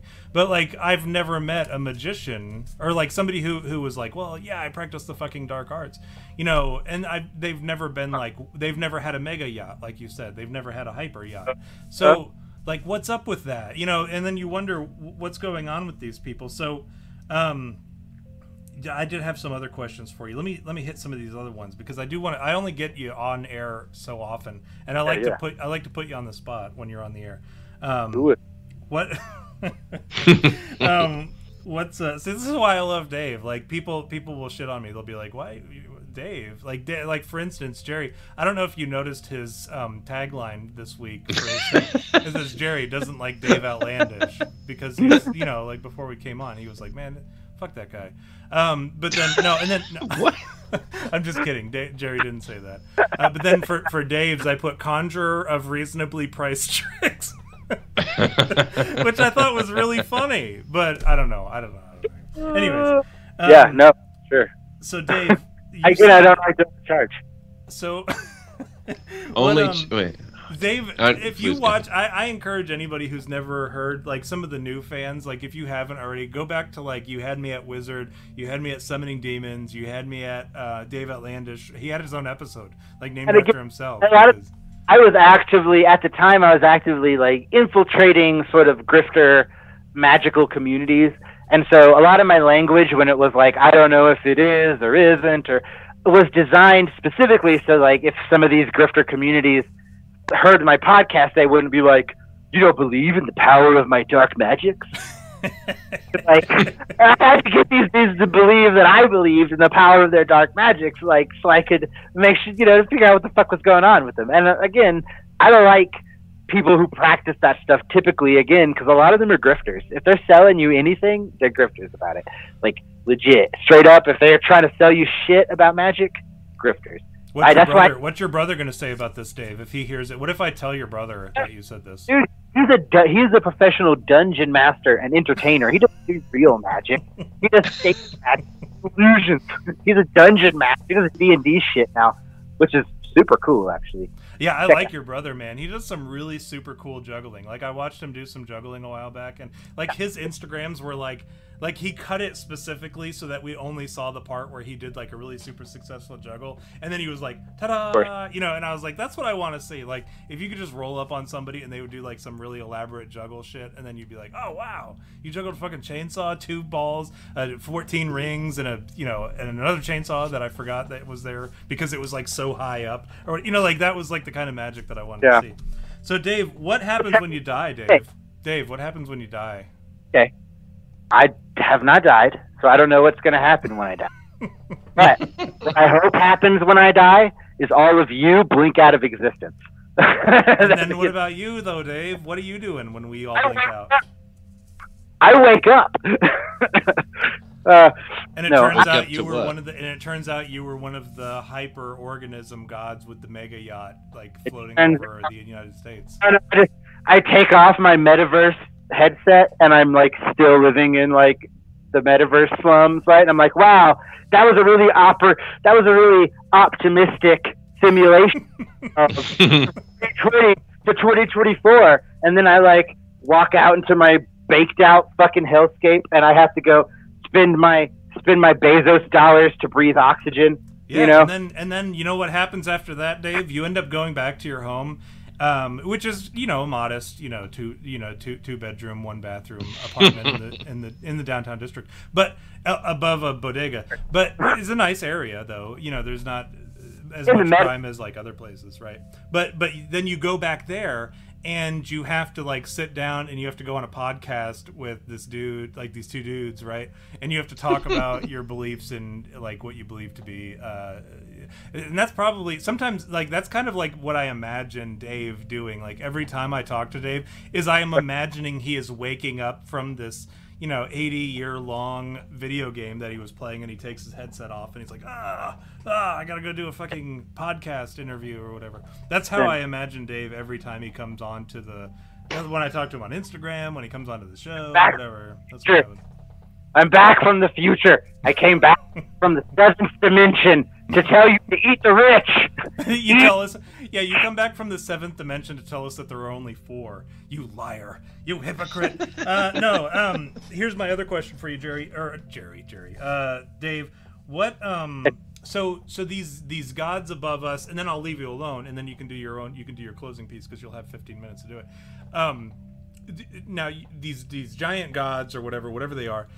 What's going on ab- above us? Is there like something comparable to what we have going on with these these various gods? Are they in addition? Are they their own entities that that go on and live nine to fives uh, subconsciously, or whether it be like some kind of conscious state, or is there like another, you know, you know, like the trope where it's like, oh, the universe is actually just as small as like you look at the universe and it's actually it looks a lot like a cell. You know, and then it expands. Men in Black, where it's like a marble. Right, mm-hmm. yeah. What's what's going on above us? Like, is there anything going on above us? Or is it like, what are they thinking? What are they doing? What's going on up there? Let's, let's think about it, though. So if I'm thinking about people as the fundamental building blocks of a higher order, and by higher I don't mean better, I just mean bigger, order of life, right? And so then we look at what could we... how could this order of life become more lifelike, right? And so we look at us, we are homeostatic in that we are these self-contained systems, right? And so if the gods had these very strong barriers, right, they could also be homeostatic. Now, the problem with that is that they're in a gravitational environment and an atmospheric environment. And so there's difficulties constructing homeostatic barriers at the scale that these hyperorganisms would need them, right? We're talking about buildings, though, right? So, so think about that. If you wanted to build a homeostatic body for a god, it would need to be a building that was so big it could be free from the earth. So we're talking about a space station. And now you immediately understand what I'm talking about, right? Is we're talking about aliens and shit, right? So if there are aliens out there, right, they're not coming to Earth as people-sized organisms riding aircraft-sized ships. That's dumb. The span of the universe is so vast, right? These, if we're talking about alien life forms, we're talking about at, alien life forms at an interstellar level. The individual at that level would be a city-sized, homeostatic, god form entity whose single cells are the size of an individual person at least, right? And so they wouldn't even consider us individuals. To to to them, to universal cosmic-sized organisms, we would be uh, um, a fucking a slime mold on the surface of a planet that is potentially developing spores, right? Because we're popping off little things into space. And so, uh, if there, uh, I'm just saying, like, the logical progression to this is that extra uh, interstellar life forms are space gods, and they are city-sized individuals, right? And so maybe a collection of city-sized individuals, even, right? The scales are so vast. Now, also think about that even if there was a city-sized organism in our solar system, we would not be able to see it if it wasn't radiating some kind of visual spectrum radiation.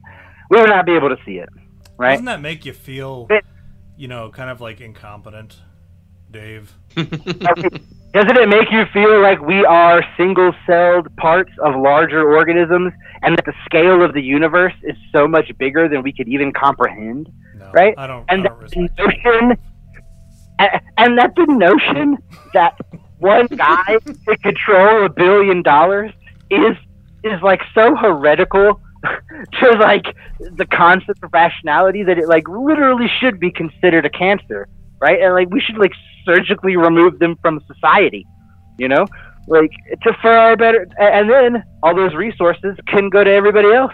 We could eliminate. Let me tell you this, Dave.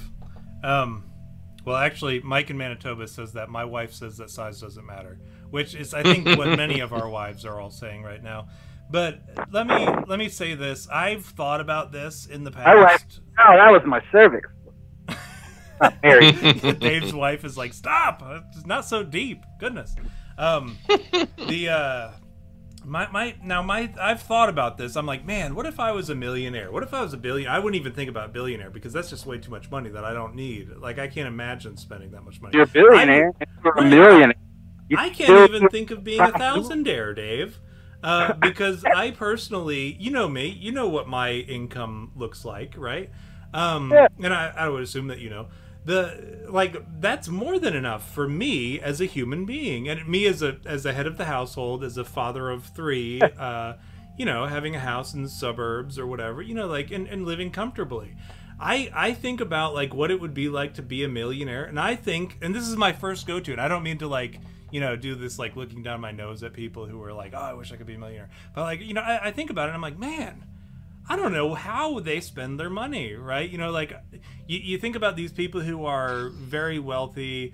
Um, you know, most of their money has to probably go to people that they hire to do things that are totally unnecessary if you're not wealthy, right? You know, you, you've got like your publicist, you've got the people who handle your dry cleaning, you've got the dry cleaner, right? I have a dry cleaner. But only because I substitute teach. And so I send all my shit to the dry cleaner or whatever so that they can press and it. And you're prissy. Well, yeah, that's it. I have like, I have one pair of dress pants that is dry clean only, and that's it, right? And I always do the Mitch Hedberg joke where I'm like, this pair of pants is is dry clean only, which means it's yeah. dirty, right? Dirty. I always do that joke whenever I wear those pants. But, like, uh, yeah. those are the only pants that are dry clean only. The rest are, like, I can wash them in the washer on a cold setting with, like, colors. And I do.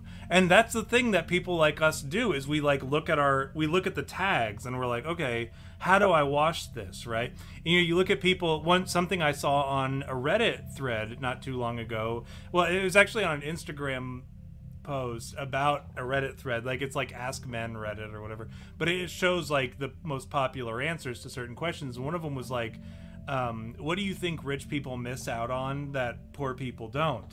And one of them was like having to look up on YouTube how to do things, right? And not a day goes by where I don't look up on YouTube, like, hey, man, how do I fix my son's controller? Today, today, for instance, mm. I looked up how to fix my son's controller for the Nintendo Switch. And I had to, like, do it myself, whereas, like, a rich person would be like, hey, man, take care of this and hand it to somebody, and then they do that. But I'm like, where, you know, that was, like, a div- that was an issue that I was able to work with my son on, and it was, like, a relationship-building event where, like, he was like, oh, my dad is useful, right? You know, it's a, it's a reminder that, hey, my dad is useful. Like, beyond... I thought you were going to say my dad is YouTube. Right? Yeah, my dad is YouTube. I mean, that's essentially what it is. It's like, I have the tools to help you do what you need to do. But the rich people, I think, like, being rich... Now, I'm not, like, I'm not quick to attack the rich, Dave, and I know that's, like, your shtick. And I'm with you on it. I think, like, I think that there yeah. are some issues that need to be addressed there. But, like, for me, I'm always, like, m- my most important issue is, like, my sons, right? My family. I love my family. And that's that's important to me. Uh, my friends. My friends are important to me. The the few that I have left, right? You know, and... Steph's and, mom, also. Right, my, my mom, eh, right? You know, she and I have our issues. But, you know, like, but my family, right? You know, that's important to me. And my sons knowing that they can count on me and my sons knowing that they can approach me for things... Whereas, like, a rich person, that's not something that they do, and they kind of, like, fall into this this this thing, right, where they're like, can't the the maid do it? Can't the butler do it? Can't so-and-so do it? Can't my guy? I have a guy for this, right? You know, and, and so that, I think you miss out on a very, like, good situation. You, you miss out on an opportunity, right, with your family, with your kids. To be humanized. To be a human, right? So, like, not only are they, like, we could sit here and we could attack the rich, and I'm with you. I'll I'll attack the rich with you. I'll eat the rich with you. But I will say that they're missing out. So, like, at a certain at, a, at a, on a certain level, I pity the rich because they're I, missing out. I definitely pity the rich. I definitely pity the rich. I mean, and I'll just say that, like, I've never been more fulfilled in my life than when I was on the side of the road feeding unhoused people and listening to them and hearing their stories without a dime in my pocket, right? I've never been happier than when I was at my poorest, but I had a genuine community and a genuine sense of, um, you know, a genuine sense that the people that I was with were with me and that we were real and that we were taking care of each other and that we were here. We're not here because we're paying each other to be here. He's not here because he was hired to be next to me, right? Like, we're here because this is where we are, and we're being human together. We don't have money, right? But we're feeding each other, right? Like, I go out every Sunday. I don't go to church, but I go feed people, you know? And it's like, that's that's something that is good, right? And to have the capacity to do so much good, but to choose every second to not do that good is so incomprehensibly evil to me that, like, it it it, it stops becoming relevant to question how Elon Musk became Elon Musk, right? And it becomes just just just self-defense against a world that he controls, you know, a world that is controlled by people like him, you know, because it's like a world that praises a man who has billions, right? While there are people starving in the streets. But Dave, right? He's got Twitter now, so fuck you. And I, and I want to say he doesn't actually have much of anything. It's actually uh, the government's money that he, he's actually the richest person based on federal funding uh, that actually exists on the planet. So uh, it's actually us, I guess. Oh. That would be... We own Twitter. That's my point. On Twitter. That's your listen. Take that and apply it to every single solitary rich person. All of their money. No, no, on- I understand that. I'm just saying he happened to be on the top, and you know he was the one you were mentioning.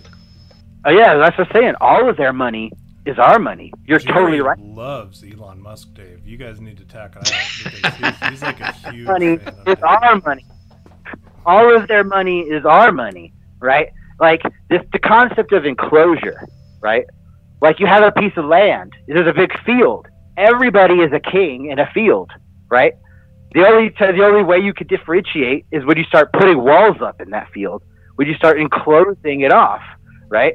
And that's when you... I'd create- be careful with that whole sharing ourselves with the uh, rich thing, because when they come for your consciousness, you know? But I'm Dave, saying, are you willing to sell off your consciousness? The rich. I shouldn't need to sell anything, right?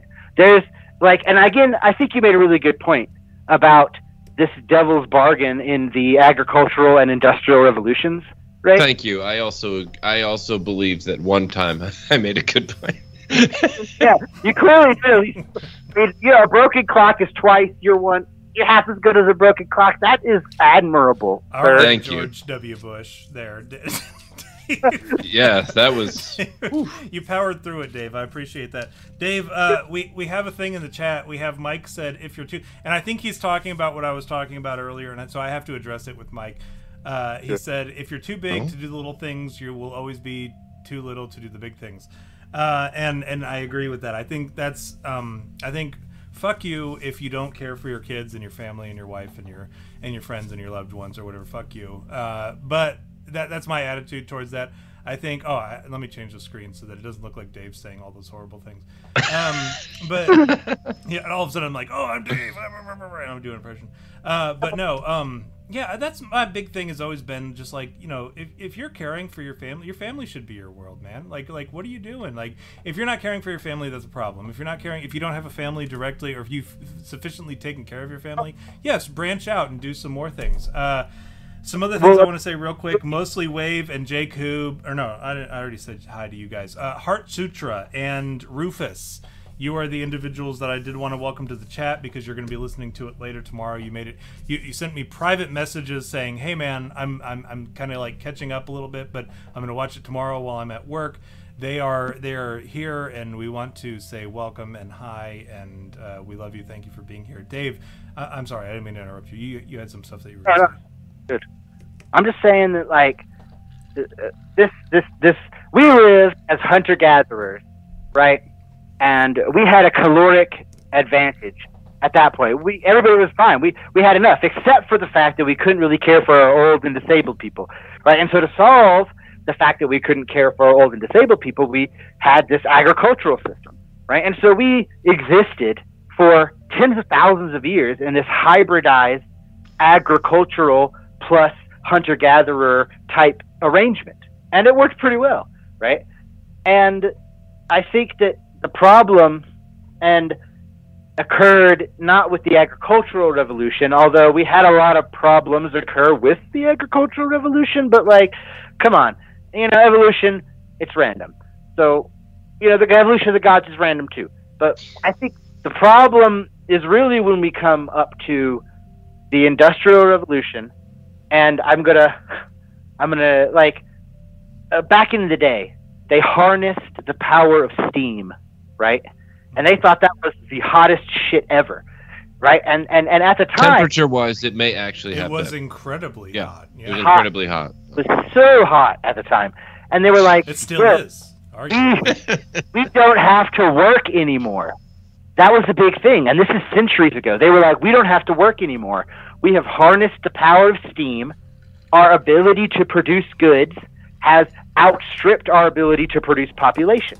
From now on, we will be in a era of plenty, right? Now, clearly, that hasn't fucking happened, right? And why hasn't it happened?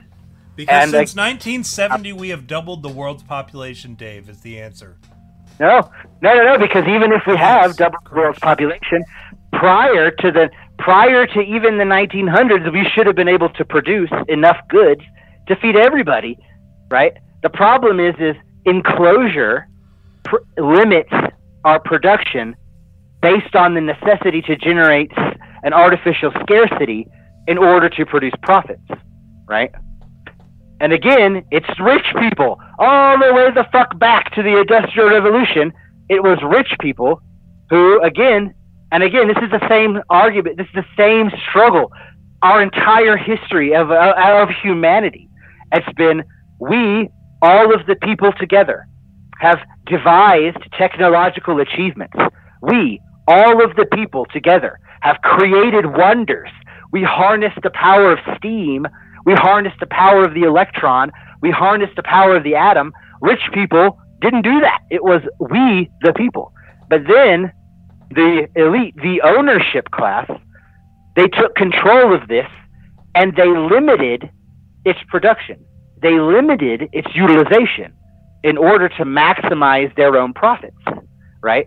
And so we should not have to work. We have conquered physics to the point that we can produce enough food to feed everyone, enough clothes to clothe everyone, enough housing to house everyone. Our population is nowhere near a maxed out point at all, right? The fact that artificial scarcity is the primary mode of operation is the only reason why that is even a thing, right? And it's because of this need to preserve profit for the rich, right? We could have people all over the, we, we, we could double our population right now and be just fine if we didn't have billionaires hoarding wealth, right? If we distributed our resources in an egalitarian way, we don't have, it doesn't have to be equal for everybody, right? It doesn't. We could just, we could have unions. There could still be people that have more money and people that have less money, right? Uh, literally, it's just the billionaires. It's hoarding so much money that you create an artificial condition of scarcity is literally holding back society. It's a cancer in the gods. Dave, and if we to... are going to progress, go ahead. Go ahead. I'm just saying, if we're going to progress at all, yeah. I was going to say, this sounds like a bunch of communist gobbledy- gobbledygook, but, but, but, I will say that, hold on, hold on, hold on, hold on. I, I know I'm like shitting on communism right now, but hold on, hold on. I will say that if... That's right, someone will clean it up. Oh, hold on, no, no, no, hold on. Yeah, well, unions, right? If it is the artificial lumber shortage caused by the greed of billionaires and the elite political class, along with the same people who are in charge of screwing up the gas, uh, fossil fuel industry and shit, if that's what it took to get me to, like, lock arms with the communists, like, shame on them, because... you know, they, they, they, they lost me, right? Like, I was one of those guys who was like, hey, man, like, you know, hey, the free market, right? Yeah, and granted, we've never had, like, free market, true capitalism, right? We've never had that. Just like, a, you know, communists will argue that we've never had true communism, right? Or true socialism. I'm uh, gonna I'm gonna make some Marx and, Marxist-Leninists mad when I say that. I no, go ahead. disagree with Marx. I disagree with Marx staunchly about this concept of the dictatorship of the proletariat, because, and I'll bring it back to my concept of God, when we get people together, they create a self-interested hyperorganism.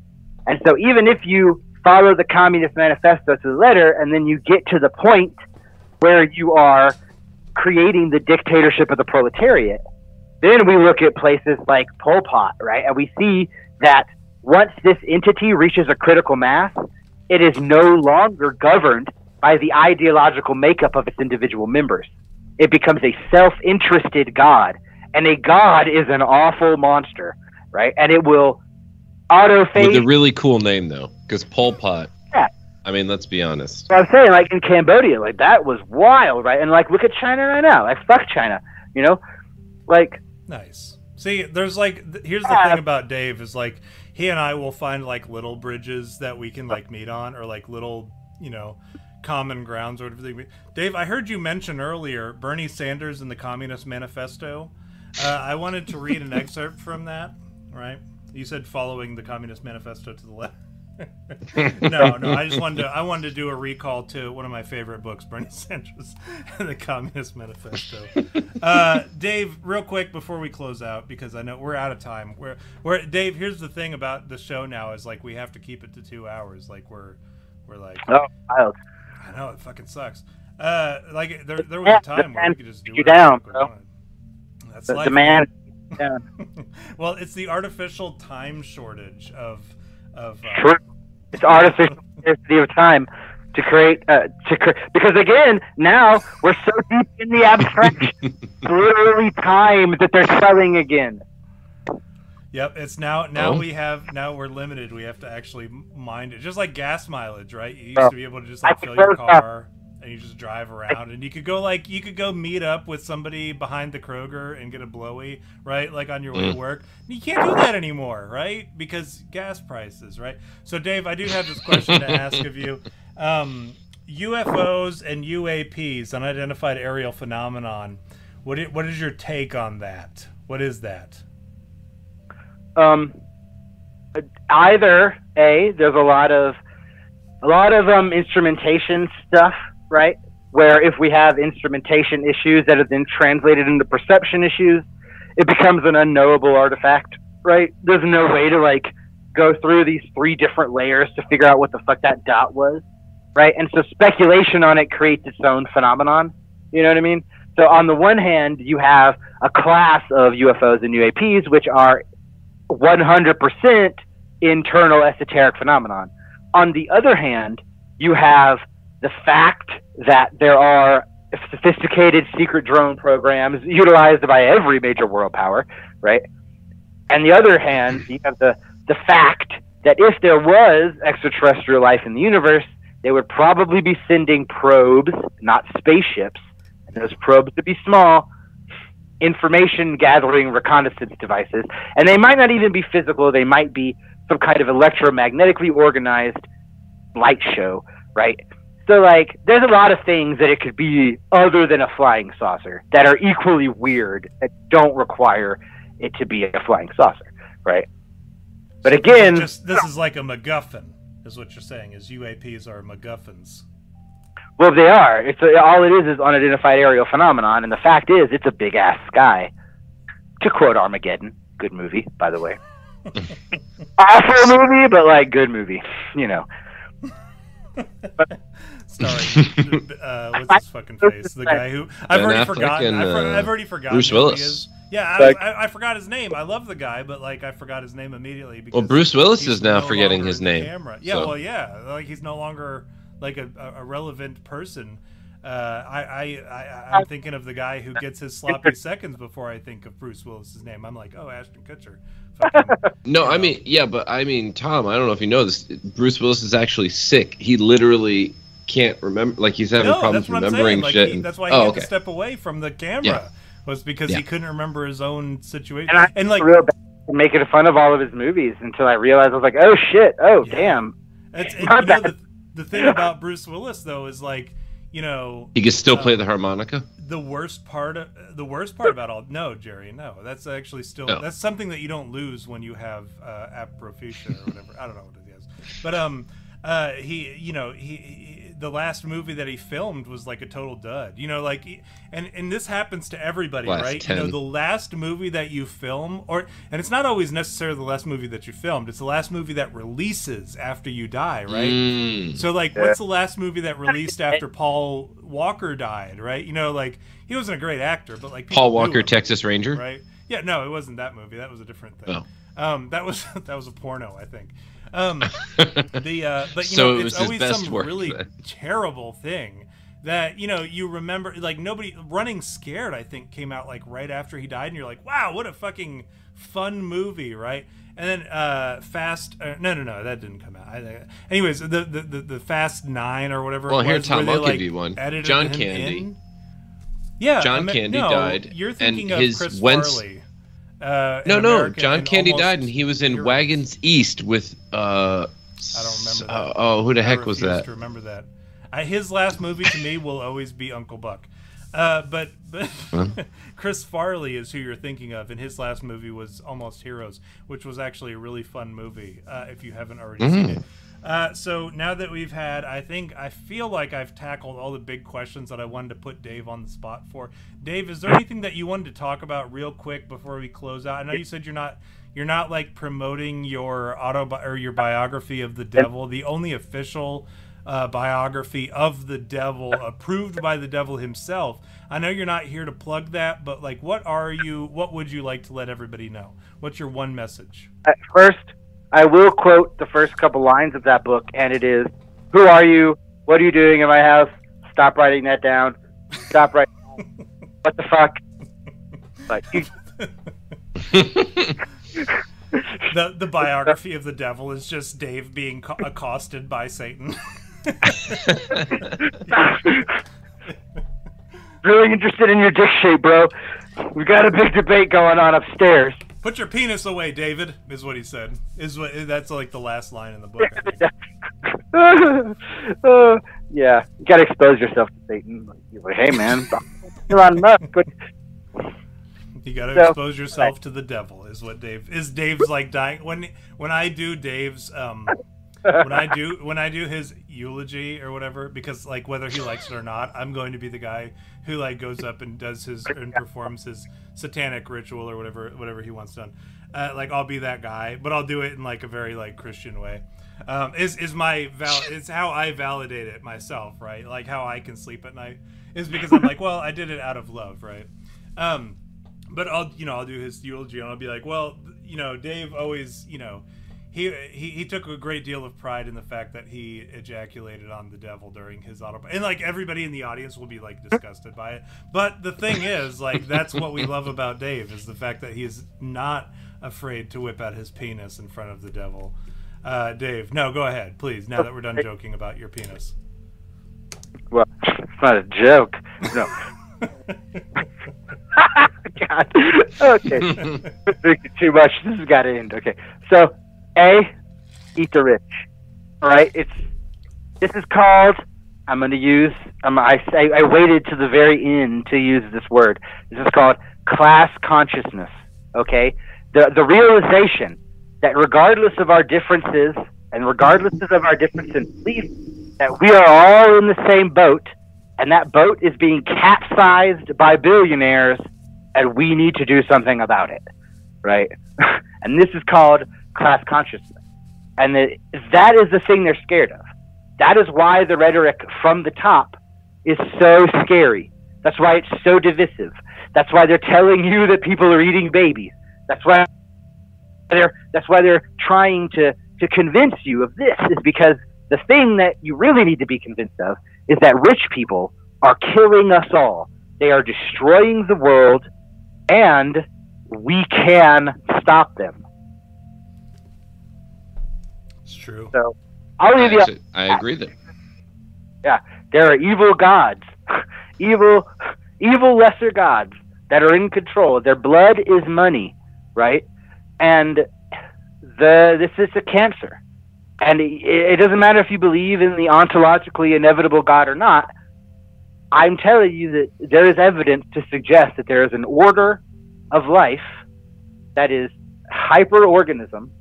And that these entities are, at this moment, infected with a cancer-like scenario, and it is up to us to organize ourselves into a healthy arrangement so that we have resources shared across the membrane, so that we have less interstratal competition, right? So we're not fighting each other, right? So that we're sharing resources, so that we have a healthy, you know, a healthy... organism, because if we're feeding each other, then no one's going hungry, and if no one's going hungry, then no one's robbing you for food money, right? If we are compassionate to each other, right, then people have compassion, and no one is lashing out because of a lack of compassion. It's our responsibility, it's our obligation to do this for each other, right? We can't let the rich commodify our love. We can't let the rich commodify our compassion for our brothers and our sisters and our comrades and our friends and our family. They and, and the members of our congregations, they cannot, we cannot allow the rich to take from us the only things that matter, right? And that's what they want to do. And like, this is like the critical time. Like, there has been a very brief moment in history where there hasn't been outright slavery occurring across the globe constantly. And even though it's bad, it's horrible. Like, I say that now, and I, I could just see people posting in my inbox about all the examples of modern slavery. And it's like, yes, like, we live in the tiniest blip of history where we thought for just a second that things could be better, where we envisioned a world where no one was enslaved, where we envisioned a world where there were no kings, where there were no masters, right? Where everyone was fed and everyone was clothed and everyone was safe and at peace, right? We envisioned this for a brief moment, and we cannot let them take that away from us, because we had to fight to even imagine it. It took us centuries to fight to even imagine a world without kings. But we did it. And we, it's hard. It's hard as fuck now to imagine a world without billionaires, to imagine a world without masters. But we can do it. It is possible because we can imagine it. We, the people, are the ones that have the power. The only power that exists comes from us, the people. We are the flesh and blood of the gods, right? And we cannot let the cancer that is threatening everything take that away from us. And the only thing you have to lose are your chains. All right, listen all- up, you bastards. I hope that this pisses you off as much as it does me. Not that, like, Dave was saying some things that are contradictory to what you believe, but that Dave is out there out-Christianing you um, and me. Dave, when I talk to Dave, I often think about, I don't think about how Dave is doing this, that, or the other. I think about how Dave is out-Christianing me. The things that Dave does better exemplify uh, being a Christian than the things that I do. And I encourage you to let that sit on your heart and weigh heavy on you. And as you think about the way that you live your life and the things that you do, that you not let Dave out-Christian you.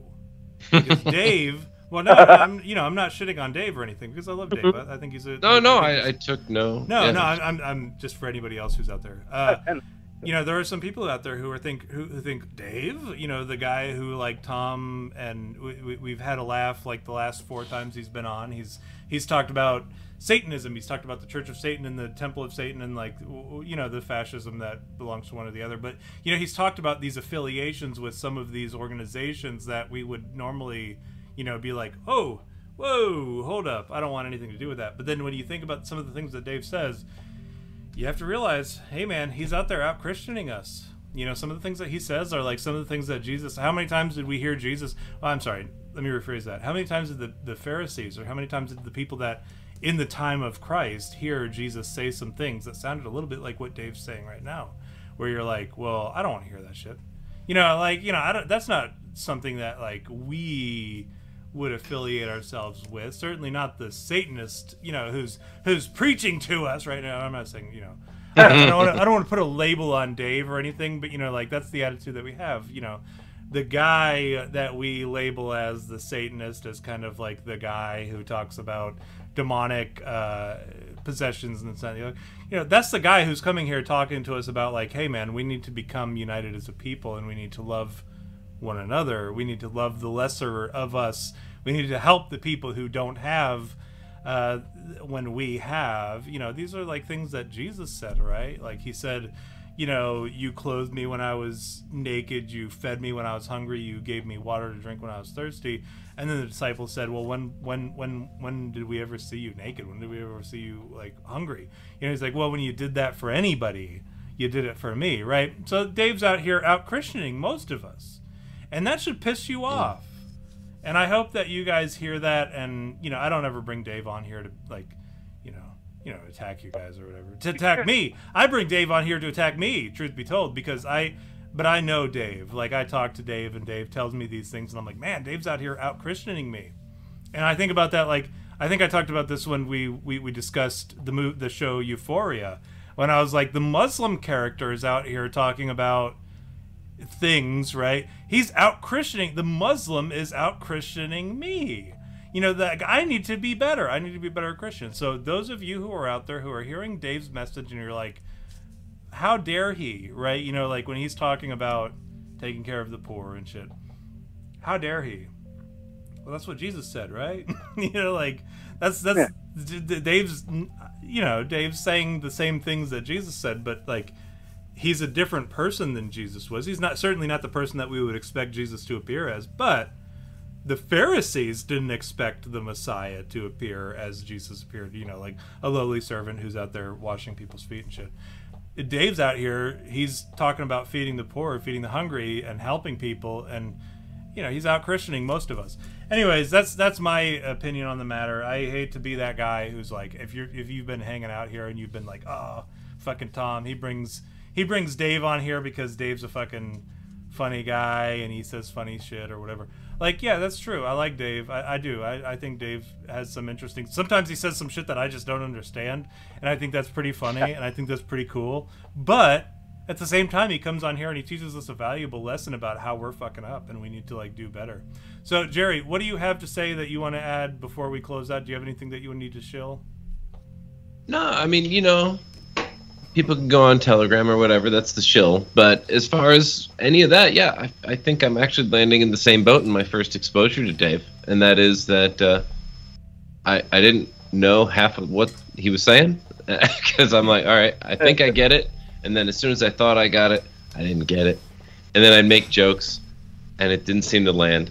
So that well, was that was my experience. You landed with me, Jerry. And thank you. Ah, you're funny. and then, uh, and then, so that was my experience there. And then it is true uh, that, uh, you know, in hearing what he was saying about how we treat each other and, and all that, I mean, you know, I've got to say, in trying to prepare for the tough road ahead that we have, one of my biggest fears is, well, if the rest of my community is not as well prepared, I'm just a target.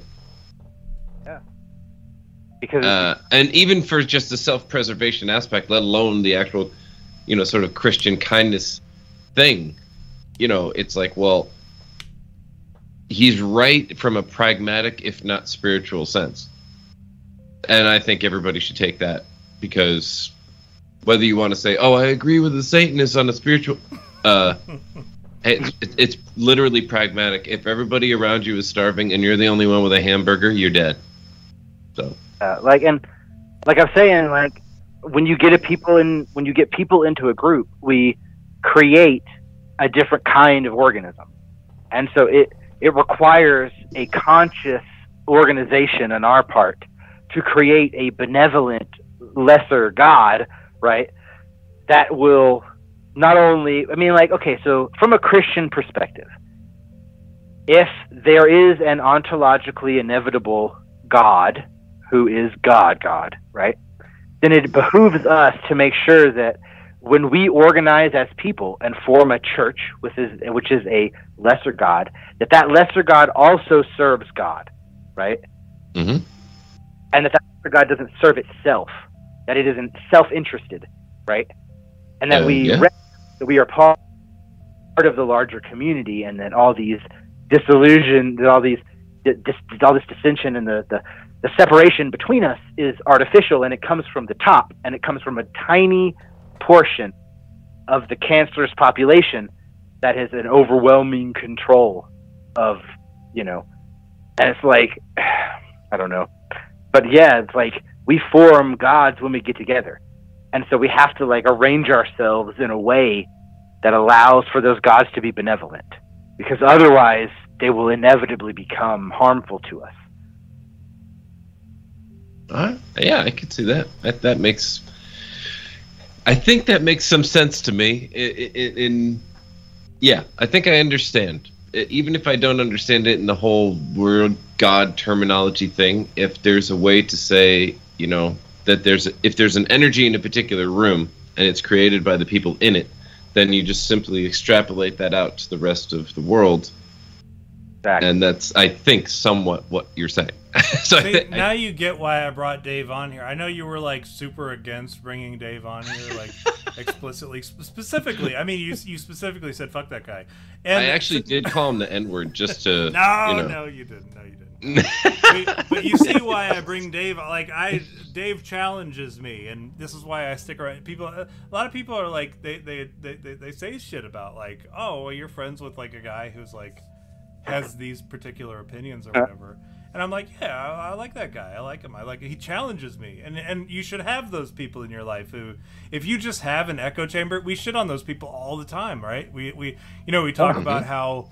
Oh, you know, you live on Twitter. You only follow people who, you know, Jack Posobiec or you know whoever. I don't know, Greg Greg Gutenberg or whatever. I don't know. Like, I, I, it's been a long time since I've been specifically on there, but you know, you you sur- you, you tailor your the shit that the news that you get to be a certain thing. Like, if you only watch Fox, I don't watch news at all, right? Like, I, I get my stuff from the raw data, and that's it. And then I.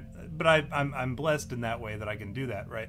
I can extrapolate what I need from the data and, and, and gather from that. So like, but there are people who like exclusively get it from these very biased opinions, and but I, I get my stuff from like Dave, right? Like Dave, who is like contradictory to like all my ideological beliefs, um, and I hear what he has to say, and I'm like, you know what?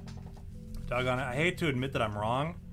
Um, on many things, like there are many things that I'm often wrong on, and I'm I'm, I'm okay with, I don't like to admit it, but I, I will admit it that I am often wrong on certain things, and and Dave has corrected me on certain things. Dave has forced me to like tackle certain things in my life that I didn't necessarily want to tackle, but here I am, uh, and I hope that it has that same effect, that same profound effect on on everybody who's listening, who's like, oh dang, like I, I don't want to listen to a.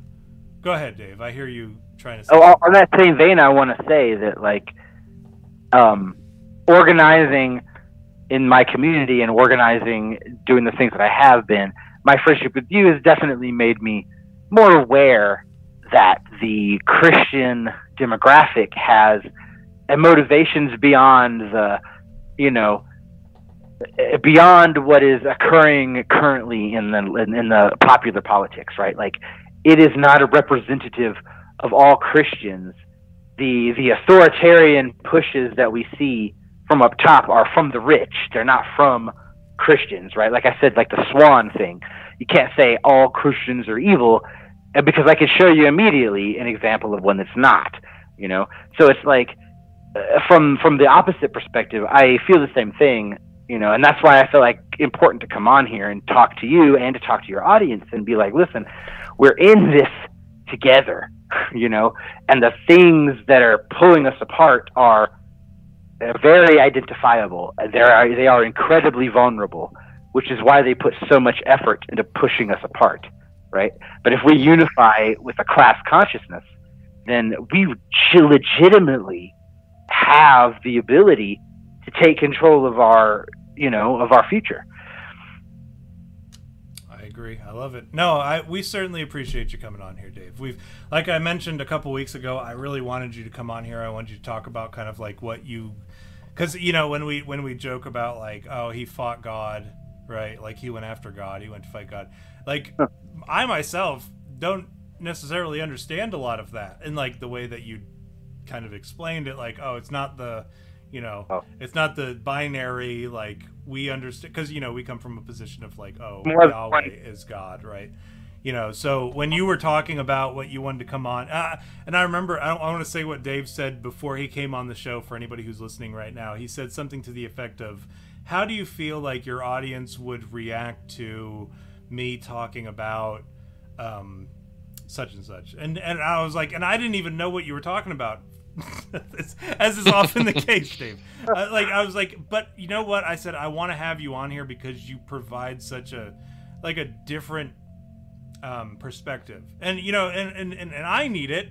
I know if I need it, I know that the people who listen to the show need it, and I know we all need to kind of sit back and, and hear from a different perspective. So from the uh, with all that uh, factored into the discussion, I hope that you will all go home and or go your separate ways and kind of like think on this and and, and, and maybe reach out to Dave. I don't know. I know, Dave, I know you didn't want to give out your social media and shit, and I'm not about to give it out right now. But, like, uh, he's... Outlandish at Gmail. Dave Outlandish at gmail dot com. You can email me, and I'm... I might get it, and I might respond. I mean, no promises, obviously. I'm busy. I'm doing a bunch of stuff. I'm organizing. I'm busy with activism and all that kind of stuff. Like, that's what I'm doing now. But again, I, I can answer emails if you guys got questions. Perfect. So, so I mean, like, I reach out to Dave all the time for shit, uh, and and and I encourage you, like, if you, if you have a question or whatever, like you said, reach out to him. If he doesn't respond right away, or if he doesn't respond at all, don't take it personally. Dave's got shit going on, but you know, it's always it's always nice to have like a, a person who understands the contrary opinion or the contrary belief or a different ideology or a different belief.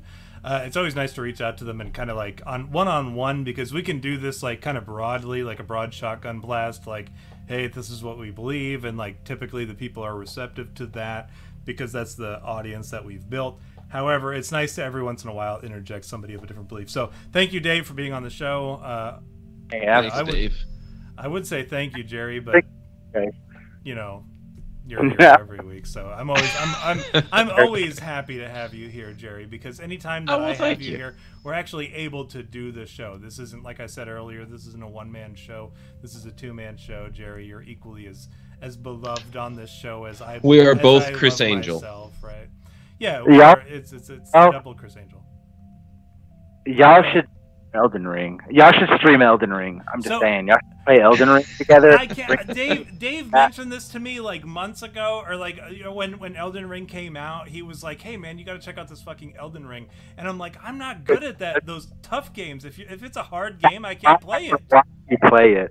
That is why I want to watch you play it, dude. Because I'll fucking suck at it. No, Dave, I will not play that game for your enjoyment, for you to laugh at me. No, we we I just bought. I don't buy video games now. I talked about this earlier.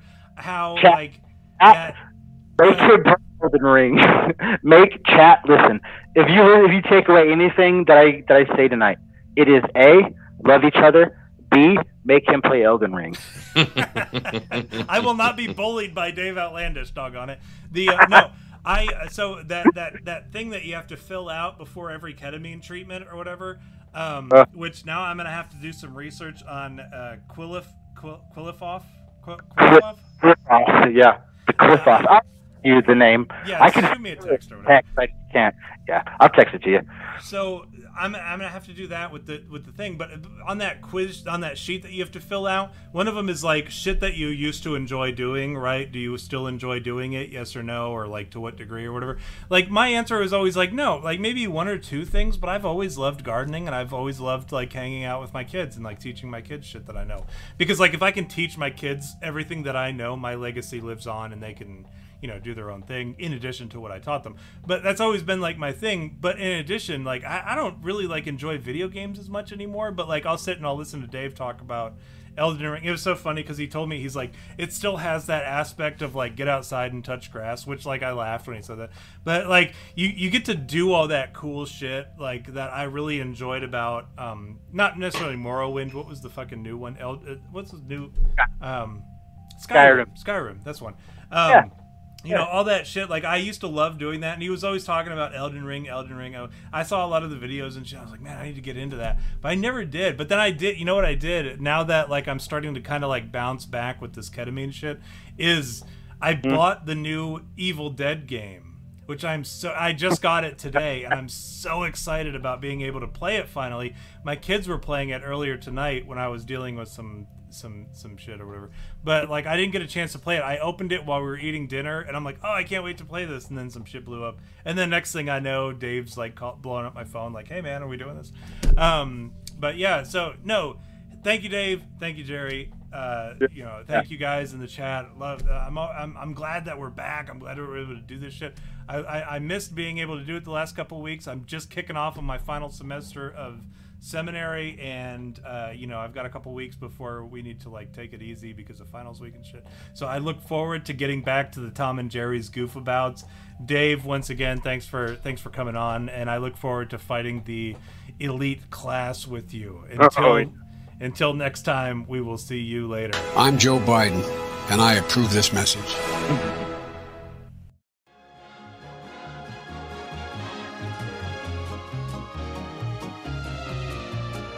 Are you interested in advertising on You Had Me at Bigfoot? Oh, hell no! Reach out to us at contact at you had me at bigfoot dot com.